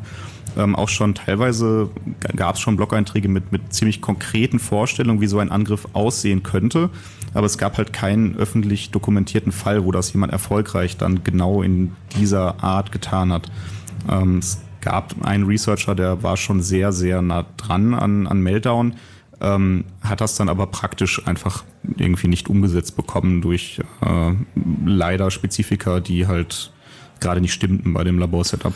Aber ist also das Ding ist, man liest ja dann, wenn sowas erstmal losgeht, auch ganz viele mit. Ich habe auch schon noch so, also so Tweets gesehen, so, ja, Intel hätte schon damals wissen können und den und den Forscher haben sie abgelehnt beim Vortrag. Also ist das so ein, ist das so ein Ding, wo, wo alle so wussten, okay, ja, das ist vielleicht ein Problem, aber ich habe jetzt eigentlich auch keinen Bock und das ist so kompliziert? Oder ist da aktiv Verhinderung betrieben worden oder wie ist das? Ich weiß natürlich jetzt nicht, was da jetzt spezifisch bei irgendwelchen äh, Entscheidern bei Intel bekannt war, aber dass generell diese, diese Idee der spekulativen Ausführung in Kombination mit dann eben diesen Timing-Problemen, dass halt dadurch irgendwie Daten dann schon mal im, im Cache liegen und man das dann irgendwie vielleicht ausnutzen kann. Die Idee, die hatten halt durchaus immer mal Leute und es gab auch irgendwie den ein oder anderen Talk, der in dieselbe Richtung geht. Und dieser, ähm, dieser, diese Art, wie ich die Informationen jetzt raustrage, was, was wir vorhin äh, er erklärt haben, ähm, die ist halt tatsächlich auch schon gut dokumentiert und bekannt und jetzt nicht spezifisch Teil von, von Spectre oder Meltdown. Ähm, das heißt, so die Einzelbausteine waren so ein bisschen halt klar, aber das dann konkret umzusetzen, das hatte halt vorher noch keiner geschafft. Na gut, aber könnte man vielleicht sagen, wir haben ein kapitalistisches Problem hier, weil auf jeden Fall. Weil sozusagen alle wollen den Prozessor immer schneller machen und deswegen guckt man nicht so genau hin, was die Gefahren ist, sondern verwendet es einfach, weil das hat ja gut funktioniert. Es wird nichts gemacht, was nicht notwendig ist, weil Sicherheit, Sicherheitsfeatures oder Sicherheitseinschränkungen, ah. die kosten Geld oder Zeit okay. oder Strom, also mhm. Akkulaufzeit. Und äh, dann stehst du als Prozessorhersteller schlechter da als dein, äh, deine Konkurrenz. Wie schnell haben Sie denn jetzt reagiert, als es rausgekommen ist? Ist es jetzt zufriedenstellend, wie das gerade läuft?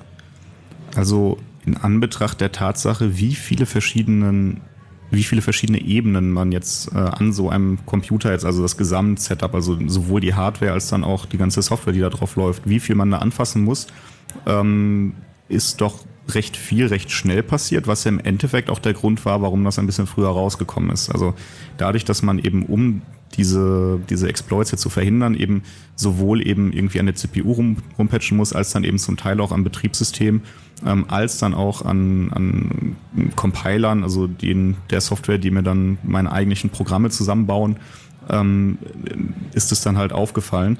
Und das ist schon eine sehr, sehr komplexe Koordination. Also ähm, da weiß ich jetzt nicht. Nee, warte, wir, wir, können ja, wir können ja über Patches und was man damit macht, gleich nochmal genau sprechen. Ich meinte jetzt eher sozusagen so im großen Umfeld. Also zum Beispiel die großen Firmen bringen ja im, ich weiß nicht, Jahresrhythmus oder Zweijahresrhythmus irgendwie so Prozessoren raus. Da will man ja auch als Gamer dann immer den geilsten, besten.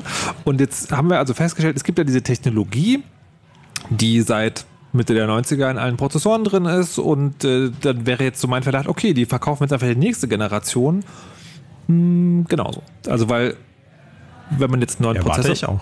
Okay. Das wird mit, mit Sicherheit passieren, ja.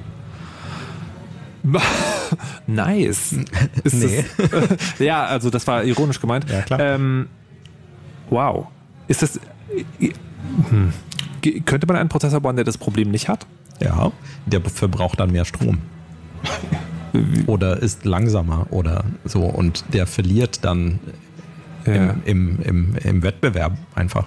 Naja, man, man kann sogar meines Wissens nach jedenfalls äh, eine eigentlich verwundbare CPU nehmen und dieses Feature abschalten. Also dass man halt Okay. gar keine Speculative Execution jetzt mehr macht. Da gibt es teilweise, glaube ich, eben ein, ein Bit für, was man dann setzen kann, so eine Mhm. Konfiguration quasi.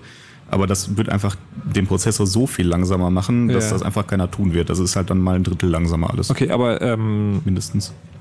Also würde ich gerne mal fragen, weil du ja in dem Bereich auch sozusagen arbeitest, der betroffen ist, nämlich das Hosting, die ja was so ein Hauptangriffsszenario zumindest ist. ne? Nicht, dass es jetzt akut ist. Ähm, und jetzt kann man ja sagen, ja, äh, das wird dann halt langsamer und stromfressender, aber gibt es für dich Szenarien, wo du sagst, da würde ich eigentlich schon wenigstens das Angebot haben, den stromfressenderen oder langsameren Prozessor zu nehmen, einfach um, um sicher gehen zu können, dass das da nicht passieren kann? Oder ist es völlig außer Frage? Nee, klar. Also, ähm, wenn man Services betreibt oder ich als Anwender möchte natürlich immer das sicherste Produkt erstmal haben. Das soll natürlich auch wenig Strom verbrauchen und wenig kosten, aber ähm, für mich selber oder als Serviceanbieter will ich eigentlich den sichersten Service erstmal zur Verfügung stellen. Ja, Weil am Ende bin ich halt auch mitunter in der Haftung. Das fehlt halt aktuell gerade bei den äh, Hardwareherstellern stellenweise vollständig. Warte mal, das heißt, wenn, äh, also mal angenommen, es gibt ja einen Webhosting-Betreiber, dem werden jetzt äh, durch Meltdown oder Spectre die, die, die Prozessoren, äh, die Computer ausgeräumt, dann haftet dafür nicht der Prozessorhersteller, sondern der Hosting-Betreiber. Also gegenüber den Kunden dann. Im Zweifelsfall ja, klar. Oder man verliert halt die komplette Kundschaft und äh, ist halt sein Business los. Hm. Hm. Aber jetzt ist es ja auch so, dass die ähm, sozusagen anscheinend komplex ist, das anzugreifen. Äh, deswegen war die, zählte die Frage darauf ab, also ob du, würdest du, wenn du die Wahl hättest, würdest du dann überall die sicherere Version nehmen oder würdest du sagen, naja, keine Ahnung, wenn jetzt irgendwie Tante Kete ihre Webseite für Sockenverkauf betreibt, dann ist es vielleicht nicht so schlimm, ähm, aber Also ich persönlich würde da die sichere Variante nehmen. immer sozusagen, also grundsätzlich. Ja. Und der, ich sag mal so, der CPU-Hersteller wird sich freuen, weil ich halt wieder bei ihm weitere CPUs kaufe. Warte mal, stimmt, das ist mir noch gar nicht aufgefallen. Ähm, es sind ja alle betroffen. Es Ja. gibt, es, ich kann jetzt gar nicht irgendwo einkaufen gehen und sagen, hier, du bist der sichere CPU-Hersteller, oder? naja, also zumindest im Meltdown, im Meltdown nicht, schon. Genau, Meltdown Genau. kannst du schon. Man kann halt keine Intel-CPU kaufen. Eben, aber wenn eben. ich Spectre sicher werden will? Das ist- Problem ist ja in der, in der gemeinsamen Technologie, oder? Gut. Dann äh, reden wir gleich nochmal in der letzten halben Stunde über die äh, insgesamten gesamtgesellschaftlichen Auswirkungen und was coole Marketingnamen mit Sicherheitslücken zu tun haben. Vorher gibt es aber nochmal eine kleine Musik und dann Nachrichten mit Wetter und Verkehr.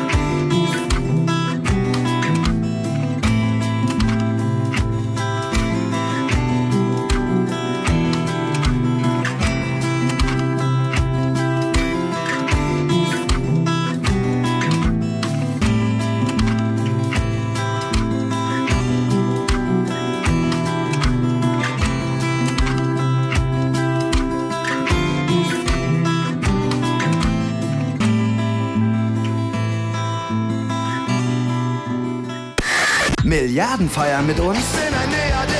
Marvi Phoenix feiert mit uns. Suki und die Leoniden feiern mit uns. Und Sido feiert mit uns. Ich bewahr mir diese Bilder im Kopf. Und wir würden total gern mit euch feiern. Fritz wird Fritz um 20. Feiert mit uns in der Columbia-Halle.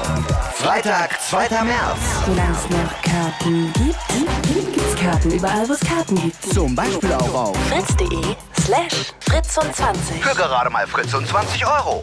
Fritz um 20. Die große Radio-Geburtstagsparty in der Columbia-Halle. Mit Sido, Milliarden, Zuki, Marvi Phoenix, Leoniden, jeder Menge Fritzen und hoffentlich auch mit euch. Fritz um 20 Jahre. Fritz. Und das hört man. Um 23.31 Uhr. Fritz. Nachrichten. Mit Merlin Schulz. Wegen Verstößen gegen den gesetzlichen Mindestlohn mussten deutsche Firmen im vergangenen Jahr Buß- und Verwarnungsgelder von mehr als 4 Millionen Euro zahlen. Das geht aus einer Antwort des Bundesfinanzministeriums auf eine Anfrage der Linksfraktion hervor. Demnach wurden im vergangenen Jahr rund 2500 Verfahren eingeleitet. Linken-Chef Rixinger sagte, Verstöße müssten stärker bestraft werden. Außerdem brauche es mehr Kontrollen, damit Verstöße nicht von der Ausnahme zur Regel werden. Im Potsdamer Landtag ist heute über die aktuellen Konflikte zwischen Deutschen und Ausländern in Cottbus gesprochen worden. Der Cottbuser Oberbürgermeister Kelch forderte im Innenausschuss mehr Unterstützung vom Bund und dem Land Brandenburg. Er berichtete davon, dass man an die Familien der Geflüchteten nicht mehr herankomme und von überforderten Schülern. Kelch forderte außerdem eine Imagekampagne für Cottbus. Die Stadt erlebe momentan international einen massiven Imageverlust. Münchens Oberbürgermeister Reiter hat die Bundesregierung aufgefordert, mehr für den Mieterschutz zu tun. Vor allem der Mietspiegel sei ein wichtiges Instrument, um gerechte Preise zu erhalten. Dabei müssten aber alle Wohnungen erfasst werden, nicht nur die neu gebauten. Reiter verlangte auch mehr sozialen Wohnungsbau durch den Bund. Außerdem solle der Bund seine Flächen nicht meistbietend verkaufen, sondern für bezahlbaren Wohnraum zur Verfügung stellen. Der Orkan Friederike vor einer Woche hat deutlich mehr Schaden angerichtet als erst gedacht. Laut Gesamtverband der deutschen Versicherungswirtschaft sind allein versicherte Schäden in Höhe von einer Milliarde Euro entstanden. Erste Schätzungen lagen noch halb so hoch. Damit ist Friederike der zweitschwerste Wintersturm seit 20 Jahren. Der Orkan Kyrill hatte die deutschen Versicherungen im Jahr 2007 2 Milliarden Euro gekostet. Wetter. Mit den aktuellen Temperaturen in Berlin Friedrichshagen 6 Grad, Zehlendorf 7 Grad, Neuruppin 6 Grad, Lindenberg 7 Grad, in Ludwigsfelde und Cottbus 8 Grad. Bis zum Morgen kann es immer wieder mal regnen und das Thermometer sinkt bis auf 4 Grad. Am Tag erwarten uns viele Wolken und leichter Regen, später ist es dann meist trocken, dazu Höchstwerte von 9 Grad in Berlin und 10 Grad in Brandenburg. Verkehr. A10 östlicher Berliner Ring Richtung Dreieck Spreeau zwischen Hellersdorf und Rüdersdorf sind wegen Bauarbeiten die rechte und die mittlere Spur noch bis 5 Uhr früh gesperrt. Stadtverkehr Berlin in Niederschöneweide sind auf der Schnellerstraße zwischen Rixdorf und Karlshorster Straße die Ampeln außer Betrieb. In Bohnsdorf ist die Waltersdorfer Straße zwischen Joachim und Damestraße nach einem Wasserrohrbruch stadtauswärts gesperrt. Und ein Hinweis zur S-Bahn, die Linie S1 ist zwischen Botanischer Garten und Schöneberg bis Betriebsschluss unterbrochen. Ersatzweise fahren aber Busse. Allen unterwegs und da wo es geht, nur gute Fahrt. Fritz ist eine Produktion des RBB. Und wenn ihr Fritz immer dabei haben wollt, mit Livestream, Studio-Message, Podcasts und jede Menge mehr, dann holt euch doch die Fritz-App. Kostenlos und werbefrei in eurem App oder Play Store. Fritz.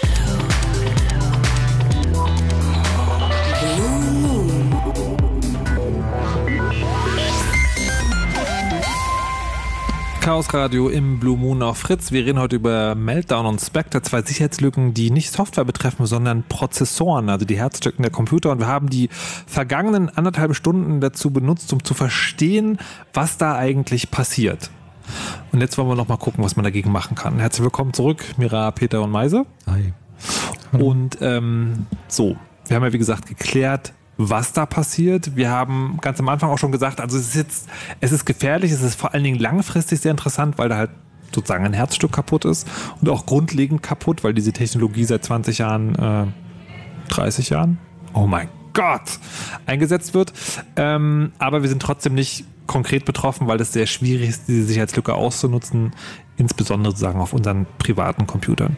Trotzdem will man das ja nicht sich auf Dauer an die Backe binden. Wie ist denn da jetzt eigentlich die Patch-Situation? Also jetzt bei einer Software kriege ich ein Update und dann wird eine neue Version des Programms aufgespielt. Jetzt also ich weiß, Prozessoren sind mittlerweile so komplex, dass auch da so eine Art Software schon drauf läuft, aber das ist ja am Ende ist es ja Hardware, also sind es ja Leiterbahnen. Kann man denn Prozessoren überhaupt updaten? Begrenzt, ja. Moderne, ja, teilweise schon. Achso, warte mal, Mira, wir hatten in der letzten halben Stunde hattest du gesagt, äh, und das wolltest du noch korrigieren, dass Genau. man das, äh, dass man das abschalten kann, dieses. Richtig, das geht leider nicht. Also es gibt ähm, keine Möglichkeit, jetzt der CPU zu sagen, naja gut, mach halt mal bitte keine Speculative Execution. Hm. Ähm, ob man das per Update machen könnte, weiß ich jetzt auch nicht. Hm. Ähm, man kann sich so eine CPU vorstellen wie so einige in Hardware wirklich gebauten Komponenten, die dann per Software zusammengeschaltet werden. Mhm. Ich kann jetzt einen gewissen Einfluss drauf nehmen, wie Mhm. das genau verschaltet ist. Ähm, aber ich kann jetzt nicht frei hingehen und jetzt eine CPU komplett anders durch Software gestalten. Okay. Wie, äh, was wird da jetzt gerade versucht? Kann man da. Schwierig, würde ich sagen. Okay. Also letztendlich das, was aktuell versucht wird, wird, glaube ich, primär versucht, Mitigation zu machen. Also, dass man halt Was heißt das? versucht, ähm, die Wahrscheinlichkeit, dass man halt entsprechende ähm, diese Lücke aus, also diese Lücken oder diese äh, unterschiedlichen Angriffsszenarien halt Mhm. ausnutzen kann, so weit versucht zu minimieren, dass das halt eigentlich nicht mehr stattfinden kann. Und auch diese Mitigations können halt auf unterschiedlichen Leveln passieren. Also dieser Mikrocode-Patch, der halt schon mehrfach angesprochen wurde heute, ist halt so mit das, ähm, ja, also das beeinflusst halt die CPU im Prinzip direkt. Ähm, man kann aber auch versuchen, auf anderen Wegen zumindest das Risiko zu minimieren. Also man kann halt hingehen und sagen, äh, Browserhersteller, also Firefox oder äh, Microsoft haben halt irgendwie Patches veröffentlicht für ihre, für ihre Browser, um da halt eine Mitigation zu machen. Das Betrieb, man kann das Betriebssystem patchen. Also das heißt, es geht schon, dass also also das hört sich sozusagen wie so eine Sisyphos-Arbeit an, aber im Prinzip kann jede einzelne Software jetzt sagen, okay, wir wissen, es gibt diese Lücke in den Prozessoren, deswegen funktioniert die Software jetzt anders. Das klärt aber das Problem nicht. Das ist quasi ein bisschen an Symptomen rumdoktern, könnte man sagen. So ein bisschen, ja. Genau, Okay. es gibt halt, also das, das muss man eigentlich aufdröseln. Also es gibt jetzt verschiedene Mitigierungen, die gegen verschiedene Angriffsszenarien wirken. Also Mhm. gegen Meltdown hat man das ganz gut verstanden. Ähm, da kann man vernünftig gegen, naja, mitigieren. Ich finde, Patchen ist da eben auch, wie gesagt, der falsche Ausdruck, wenn man wirklich Symptombekämpfung macht. Mhm. Ähm, da kann man halt ähm, über, das, über eine Änderung am Betriebssystem verhindern, dass man eben an diesen Kernelspeicher dann kommt. Mhm. Ähm, für Spectre, da gibt es ja eben zwei Varianten, die sich halt eben leicht unterscheiden. Ähm, im, da werden bei beiden Varianten auch wieder dieselben Mechanismen ausgenutzt, nur die konkrete Implementierung, was genau ich da mache, die ist halt ein bisschen anders, je Variante. Und bei der einen Variante ähm, kann man halt vernünftig äh, patchen und kann das auch nachhaltig patchen, diesen konkreten Angriff.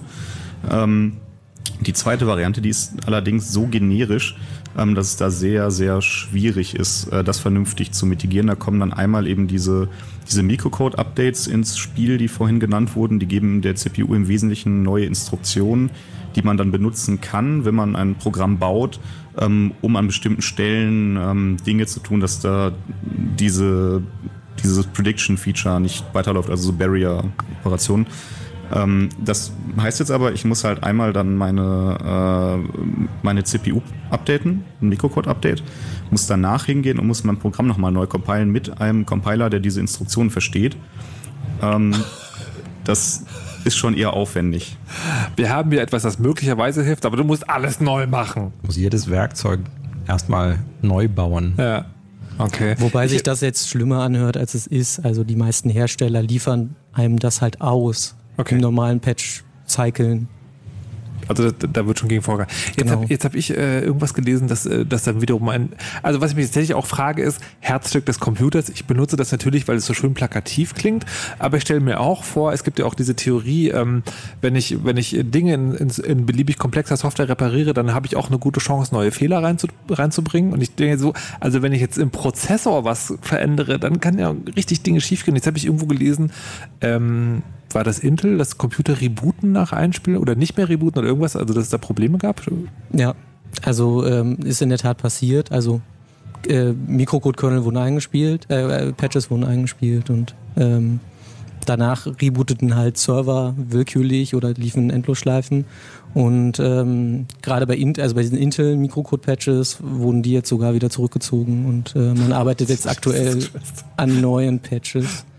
Ähm, aber bei AMD war das, glaube ich, auch der Fall bei Windows. Also da hat da irgendwie Microsoft einen, äh, einen Update rausgehauen und ähm, ja, gab es so auch Probleme.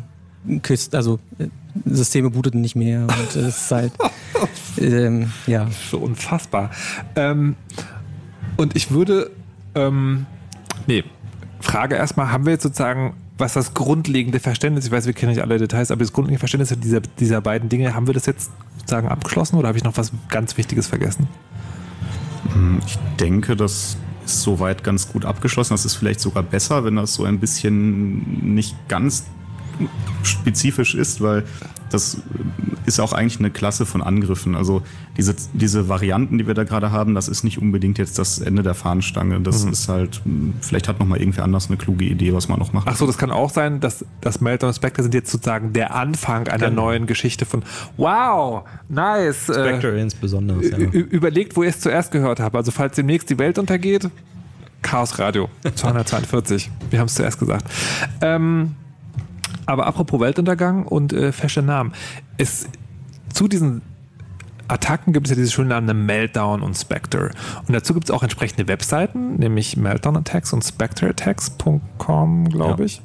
Ähm, und dann ist wenige Tage später die Webseite Skyfall Attacks aufgetaucht. Und alle so, nein, noch eine Sicherheitslücke, was ist da los? Und das war aber tatsächlich von einem Typen, ähm, der nur zeigen wollte, dass es mittlerweile wie in so vielen Bereichen des menschlichen Lebens, auch bei der Verbreitung von wichtigen Sicherheitslücken, ähm, äh, Marketing eine ganz wichtige Rolle spielt. Und er meinte so, naja, hm, die haben jetzt halt geile Namen gehabt und wir reden alle gerade drüber, aber es ist ja auch gar nicht so gefährlich und was die Leute möglicherweise gar nicht mitkriegen, es ist alles noch viel schlimmer, es hat noch nicht so fancy Namen.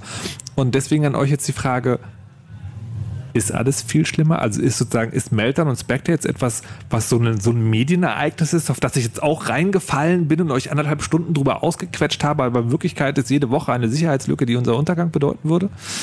Ich denke, in dem Fall war es ganz gut, dass diese Sicherheitslücke diese Medienaufmerksamkeit bekommen hat, einfach weil die so kompliziert ist und man natürlich dann durch diese Medienaufmerksamkeit dann doch die Leute motiviert, sich doch damit zu beschäftigen, auch wenn das vielleicht sehr kompliziert ist und man da gar keine Lust drauf hat.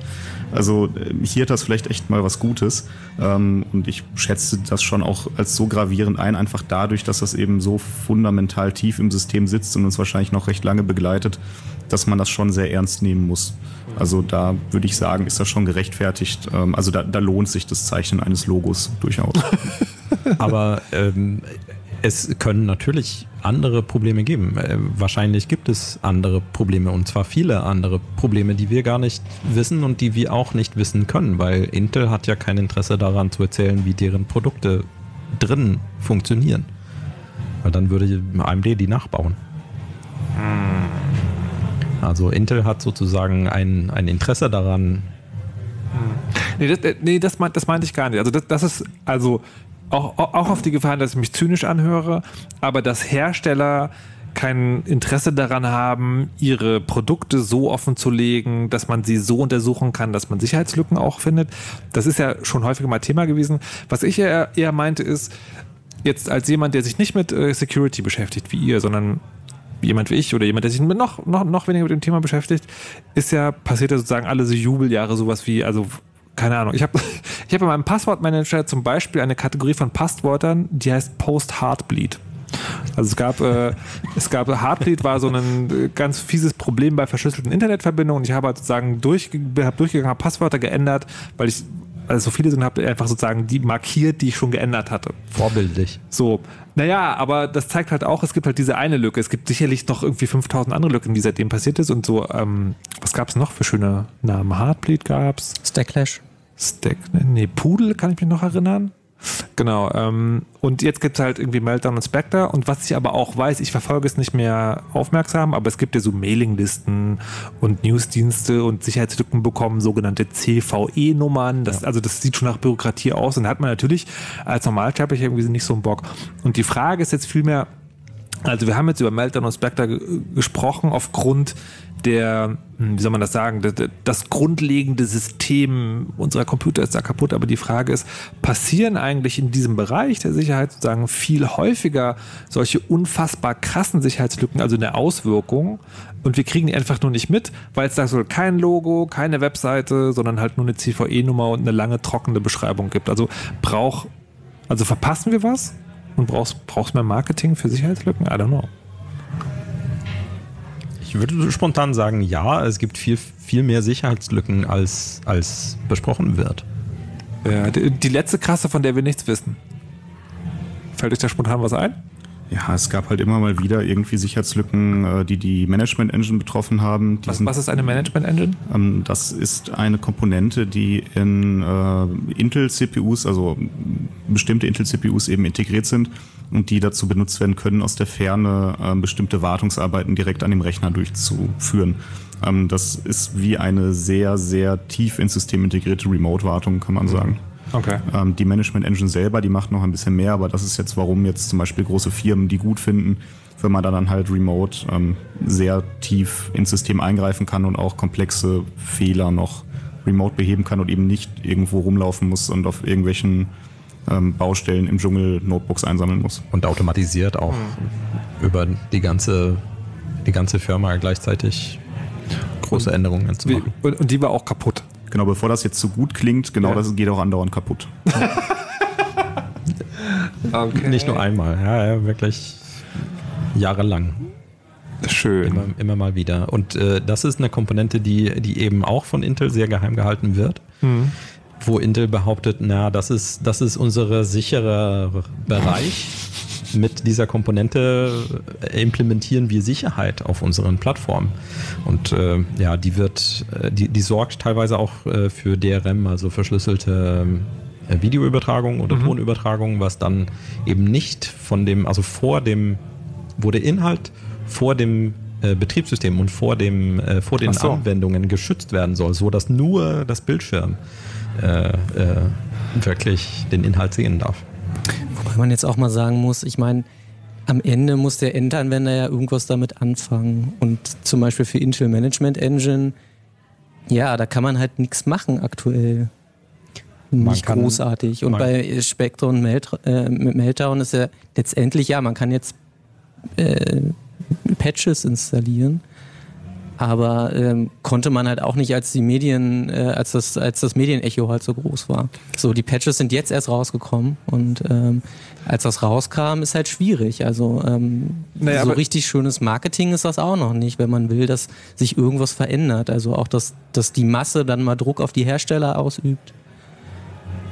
Nicht ja. das Gefühl, dass das passiert. Aber meinst du nicht sozusagen, dass das viel eher möglich ist durch durch genau so eine Aktion, also dass man halt tatsächlich sagt, also wir machen das öffentlich, wir geben dem einen schicken Namen, wir erklären es irgendwie möglichst einfach, um nicht, damit jeder den Patch einspielt, sondern damit überhaupt dieses Bewusstsein diese Aufklärung mal, ran, ran, ran, erzogen wird, dass man sagt, so, also liebe Hersteller, klar können Sachen schiefgehen, aber bitte kümmert euch mal. Ja, ja, diese Aufklärung ist, ist immens wichtig, finde ich, weil Sicherheit ist nicht so sehr ein Kriterium, wenn wir Produkte einkaufen.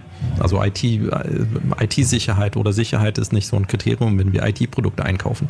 Wir gehen einfach davon aus, dass jeder Hersteller alles gemacht haben, was, was, was geht und uns das sicherste Mögliche anbieten. Aber das muss nicht unbedingt der Fall sein. Aber äh, kann, man, kann man jetzt im Nachhinein noch nachvollziehen, wie oder was dazu geführt hat, dass bei Meltdown und Spectre diese, diese Grenze überschritten wurde? Weil ich habe auch einen Artikel gelesen, wo es so wo so durchklang, also im Prinzip wusste Intel schon Bescheid und hat auch schon dran gearbeitet, aber es ist dann doch irgendwie früher an die Öffentlichkeit gekommen, als das beabsichtigt war. Und was, was hat jetzt eigentlich dazu geführt, also nicht inhaltlich, sondern sozusagen, welche Leute oder welche, welche, keine Ahnung, welcher Schritt hat dazu geführt, dass das so eine breite Öffentlichkeit, also relativ breite Öffentlichkeit auch interessiert hat? Hm, also das hat einfach dadurch äh, ist es äh, auch nur kurz vorher aufgeflogen. Also es war ja nur einige Tage, bevor das eben eigentlich eh veröffentlicht werden mhm. sollte, dass ähm, eben Patches in, im Linux-Kernel unter anderem aufgetaucht sind, die einfach merkwürdig aussahen. Also wo halt Leute draufgeschaut haben und ähm, gesagt haben, naja, wofür sind die denn da? Was soll denn diese Broken Intel CPU irgendwas Flag hier? Ähm, erklärt doch mal bitte. Und ähm, dadurch sind dann ja einige Berichte entstanden, dass eben irgendwie Intel-CPUs irgend generisch kaputt Warte, sind. Ich, ich glaube, ich muss noch ganz kurze Erklärung einschreiben, äh, einsch, äh, einschieben. Also das, weil das Gegenbeispiel zu dem, was du gerade beschreibst, sind ja, äh, ist die, wenn die Facebook-App auf Smartphones geupdatet wird, dann steht ja drin, wir haben Verbesserungen durchgeführt. Und das ist exakt alles, was man als Anwender weiß. Und Linux ist ja Open Source. Das heißt, alles, was da passiert, ist nicht nur sozusagen als hier spiel mal das Update ein, sondern da kann man auch tatsächlich in den Programmcode reingucken. Und das haben Leute gesehen und daraufhin kam das, oder? Genau. Ja. Okay. Und ähm, das, das war zumindest ein Teil, also eine Vermutung, warum das dann ursprünglich äh, hochgekommen ist. Ähm, und dann, ja, haben sich wahrscheinlich die Hersteller, vor allem Intel, dann gedacht, naja, ähm, bevor es jetzt irgendwie in der Presse überall heißt, ähm, Intel-CPUs sind jetzt irgendwie kaputt, ähm, veröffentlichen wir das Thema doch jetzt mal und ähm, weisen darauf hin, dass das dann ein, ein generisches Problem ist, äh, um halt nicht mit dem Intel-spezifischen Meltdown-Problem alleine dazustehen. Und dann die Presse so, hey, Intel-CPUs sind kaputt, aber gut. Ähm, aber ich habe irgendwo, ich, ich, möchte noch kurz, ich möchte kurz also die, die Verschwörungstheorien zum Schluss auch noch mal abarbeiten. Ich habe irgendwo gelesen, irgendwie ein Intel-CEO hat irgendwie Aktien verkauft. War das, hängt das auch damit zusammen? Das weiß man natürlich nicht. Weiß wohl nur er. Achso, also das, also das war so, eine, so ein Fall von, das passt zeitlich gerade sehr, sehr gut, aber möglicherweise ist es Zufall? Also es war wohl ein automatischer Trade, soweit ich das gelesen hatte. Also im Wesentlichen wurde irgendwann mal in der Vergangenheit geklickt, zu diesem Zeitpunkt verkaufe doch mal bitte. Mhm. Das kann natürlich auch einfach viele persönliche Gründe haben, wie, ähm, weiß ich nicht, eine neue Villa irgendwo in der Karibik muss zu dem Zeitpunkt gekauft werden. Das, das ist natürlich von, von, außen schwierig nachzuvollziehen. Ähm, aber zu dem Zeitpunkt, wo das wohl angewiesen wurde, müsste die Person eigentlich dann schon Bescheid gewusst haben. Mhm. Was natürlich, ja, also das kann man natürlich von außen nie wissen und nie sagen. Das ist ja. immer Spekulation, aber es riecht halt ein bisschen. Es riecht ein bisschen unangenehm. Gut, dann ganz zum Abschluss noch ähm, für, für alle, die jetzt sozusagen sich also wirklich von Anfang an nicht wissen, durch diese Sendung gekämpft haben, versucht haben ähm, zu verstehen, was da passiert ist und jetzt dann geblieben sind. Was sollen wir ganz privat in Zukunft machen? Oder jetzt sozusagen, also jetzt konkret in dem Fall, worauf gilt es zu achten? Patches einspielen und unseren Mailbetreiber nerven oder? Also sicherlich das langfristig produktivste und nachhaltigste ist zu schauen, ähm, dass man überhaupt irgendwie den Hersteller seiner Geräte unter Druck setzt, Updates auszuliefern. Auch gerade dieses Microcode-Update, das wird eben für normale Geräte mit Windows wird das als, als BIOS oder EFI-Update eben ausgeliefert. Das heißt, das muss von dem Hersteller kommen. Wenn ich jetzt irgendwie ähm, ein, ein, ein, weiß ich nicht, Notebook von einem namhaften Hersteller habe, dann muss der mir wirklich dieses Update geben. Ich kann nicht selber irgendwo hingehen und kann sagen, naja, ich lade mir jetzt mal einzeln ähm, auf Eigeninitiative von Intel diesen Patch mhm. runter. Das geht nicht, sondern das muss halt der Hersteller von dem Notebook für mich paketieren und in okay. einem installierbaren Format ausliefern. Und das Schlimmste, was es meiner Meinung nach gibt, sind dann eben Hersteller, die sagen, naja, aber das Notebook, das ist ja zwei Jahre alt und ähm, wir haben das ja mal irgendwo im Outsourcing dieses BIOS-Paket bauen lassen und wissen auch gar nicht mehr irgendwie die Leute, die gibt es vielleicht gar nicht mehr und nee, ja, das können wir jetzt nicht mehr unterstützen. Das, genau. äh, das ist das Schlimmste und da hilft man, glaube ich, auch langfristig am meisten, wenn man da hinterher ist und schaut, dass man äh, zumindest irgendwann noch Updates bekommt. Das heißt, warte mal, das heißt aber auch, dass sich äh, jetzt möglicherweise noch Hardwarehersteller daran bereichern. Also wir bringen jetzt noch die nächsten Generationen raus, die machen alles so wie vorher und dann verkaufen wir euch in drei Jahren die Planned Obsolescence, ja, ja. Spectre gehärteten neuen Superprozessoren, die genauso schnell sind wie vorher, aber ohne Spectre. Ja, also schauen wir mal, ob die dann genauso schnell sind wie vorher oder ein bisschen langsamer. Aber ähm, ich denke, dass das natürlich, man kann das jetzt natürlich so ähm, dann äh, darstellen, aber es ist ja einfach eine ganz stumpfe Gewinnverlustrechnung. Die haben eben jetzt im Zweifel sehr viel Anlaufkosten gehabt für die Produktion der nächsten Prozessorgeneration, vielleicht eben auch schon die ganze Produktionsstraße aufgebaut und äh, sehr viel investiert und sagen sich natürlich, naja gut, das Risiko, dass wir da jetzt irgendwie noch in, in Schwierigkeiten kommen durch irgendwie Verbraucherklagen oder sonstiges, das ist einfach signifikant geringer, als es diese Fabrik abzureißen und unser Lager anzuzünden. Das ähm, sehe ich jetzt nicht, dass da irgendwie Prozessoren nicht verkauft werden, die jetzt schon in der Pipeline sind. Mann, Mann, Mann. Es wird natürlich äh, geschaut, dass man dann, also vermute ich jetzt, ich unterstelle mal guten Willen, mhm. dass das so gut wie es geht eben noch durch noch mögliche Änderungen, vielleicht auch nur im Mikrocode, ähm, eventuell noch Mitigierung eingebaut werden. Ähm, aber das wird sicherlich nicht grundlegend jetzt am Design geschraubt. Wird es da eine Möglichkeit geben, äh, dass dann wirklich die allerletzte Frage, dass man den Prozessor in zwei Modi betreiben kann? Also man so ein als Gamer hat man ja manchmal am Rechner so ein hier übertakte meine Grafikkarte kontrolliert, weil ich jetzt das super geile Spiel spielen will, dass man so ein quasi so ein Switch am Computer hat. Spectre, not Spectre. Wenn man bereit ist, ein Drittel der Akkulaufzeit oder ein Drittel der Geschwindigkeit zu opfern, ja. dann wäre das ein, ähm, ein Feature. Na gut. Künftigen Produkt. Wollen wir mal schauen, ob uns das ereilt. Wir haben heute auf jeden Fall erstmal verstanden, was da überhaupt passiert ist. Meise, Peter, Mira, vielen Dank.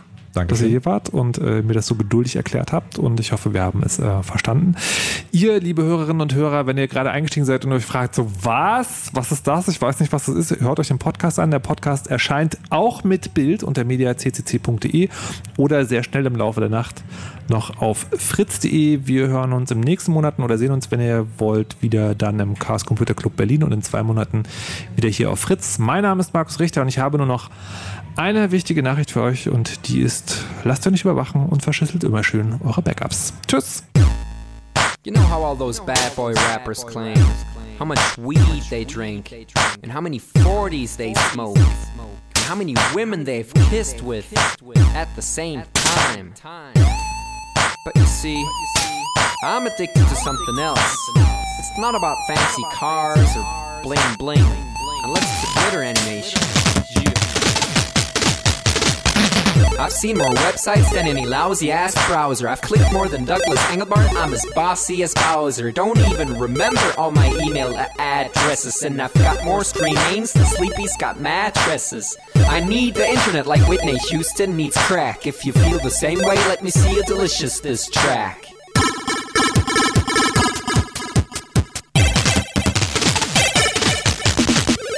Spent more time online than Tim Berners-Lee. When I go to a club, it's mostly a surf club, you see. I've pal paid more money than you've got pictures on Flickr. They call me the Uber YouTuber, MySpace clicker. I love amateur homepages and dirt style design. The interweb's a ghetto full of gustatory crime. Cross your fingers, make your hand look like a W and holla website.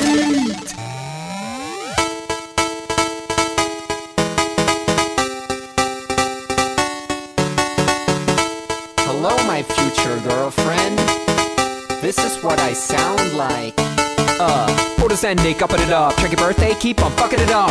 What? All my bitches up in the club. Let me see you shaking it, don't stop. Rub it down, bounce around, wiggle every pound. Get it to the hyper ground. Everybody dance, jump if you like it, this sound. Feel the bass drop, hear the beat pop. What you gon' do? When it's time to take off, climb the rooftop, jump out of your shoe. It goes oohs, oohs, happy face balloons, unfadable pokey tunes, dance moves from shitty cartoons, really hot wounds, hungover afternoons. The club's full with the whole sweaty nation. That seems out of the wrong medication. Rave invasion, it's a D-Thing. Moin, kein Punkt, Job, Peng. 1, 2, Polizei, 3, 4, Polizei, 5, 6, halbe 6, 7, 8, bitte nach. It's an index finger party.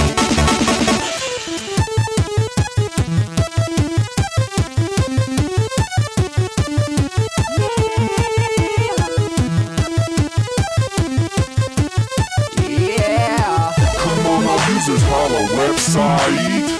Even your users holla website. Everybody come on holla website. Come on, come on, a holla website.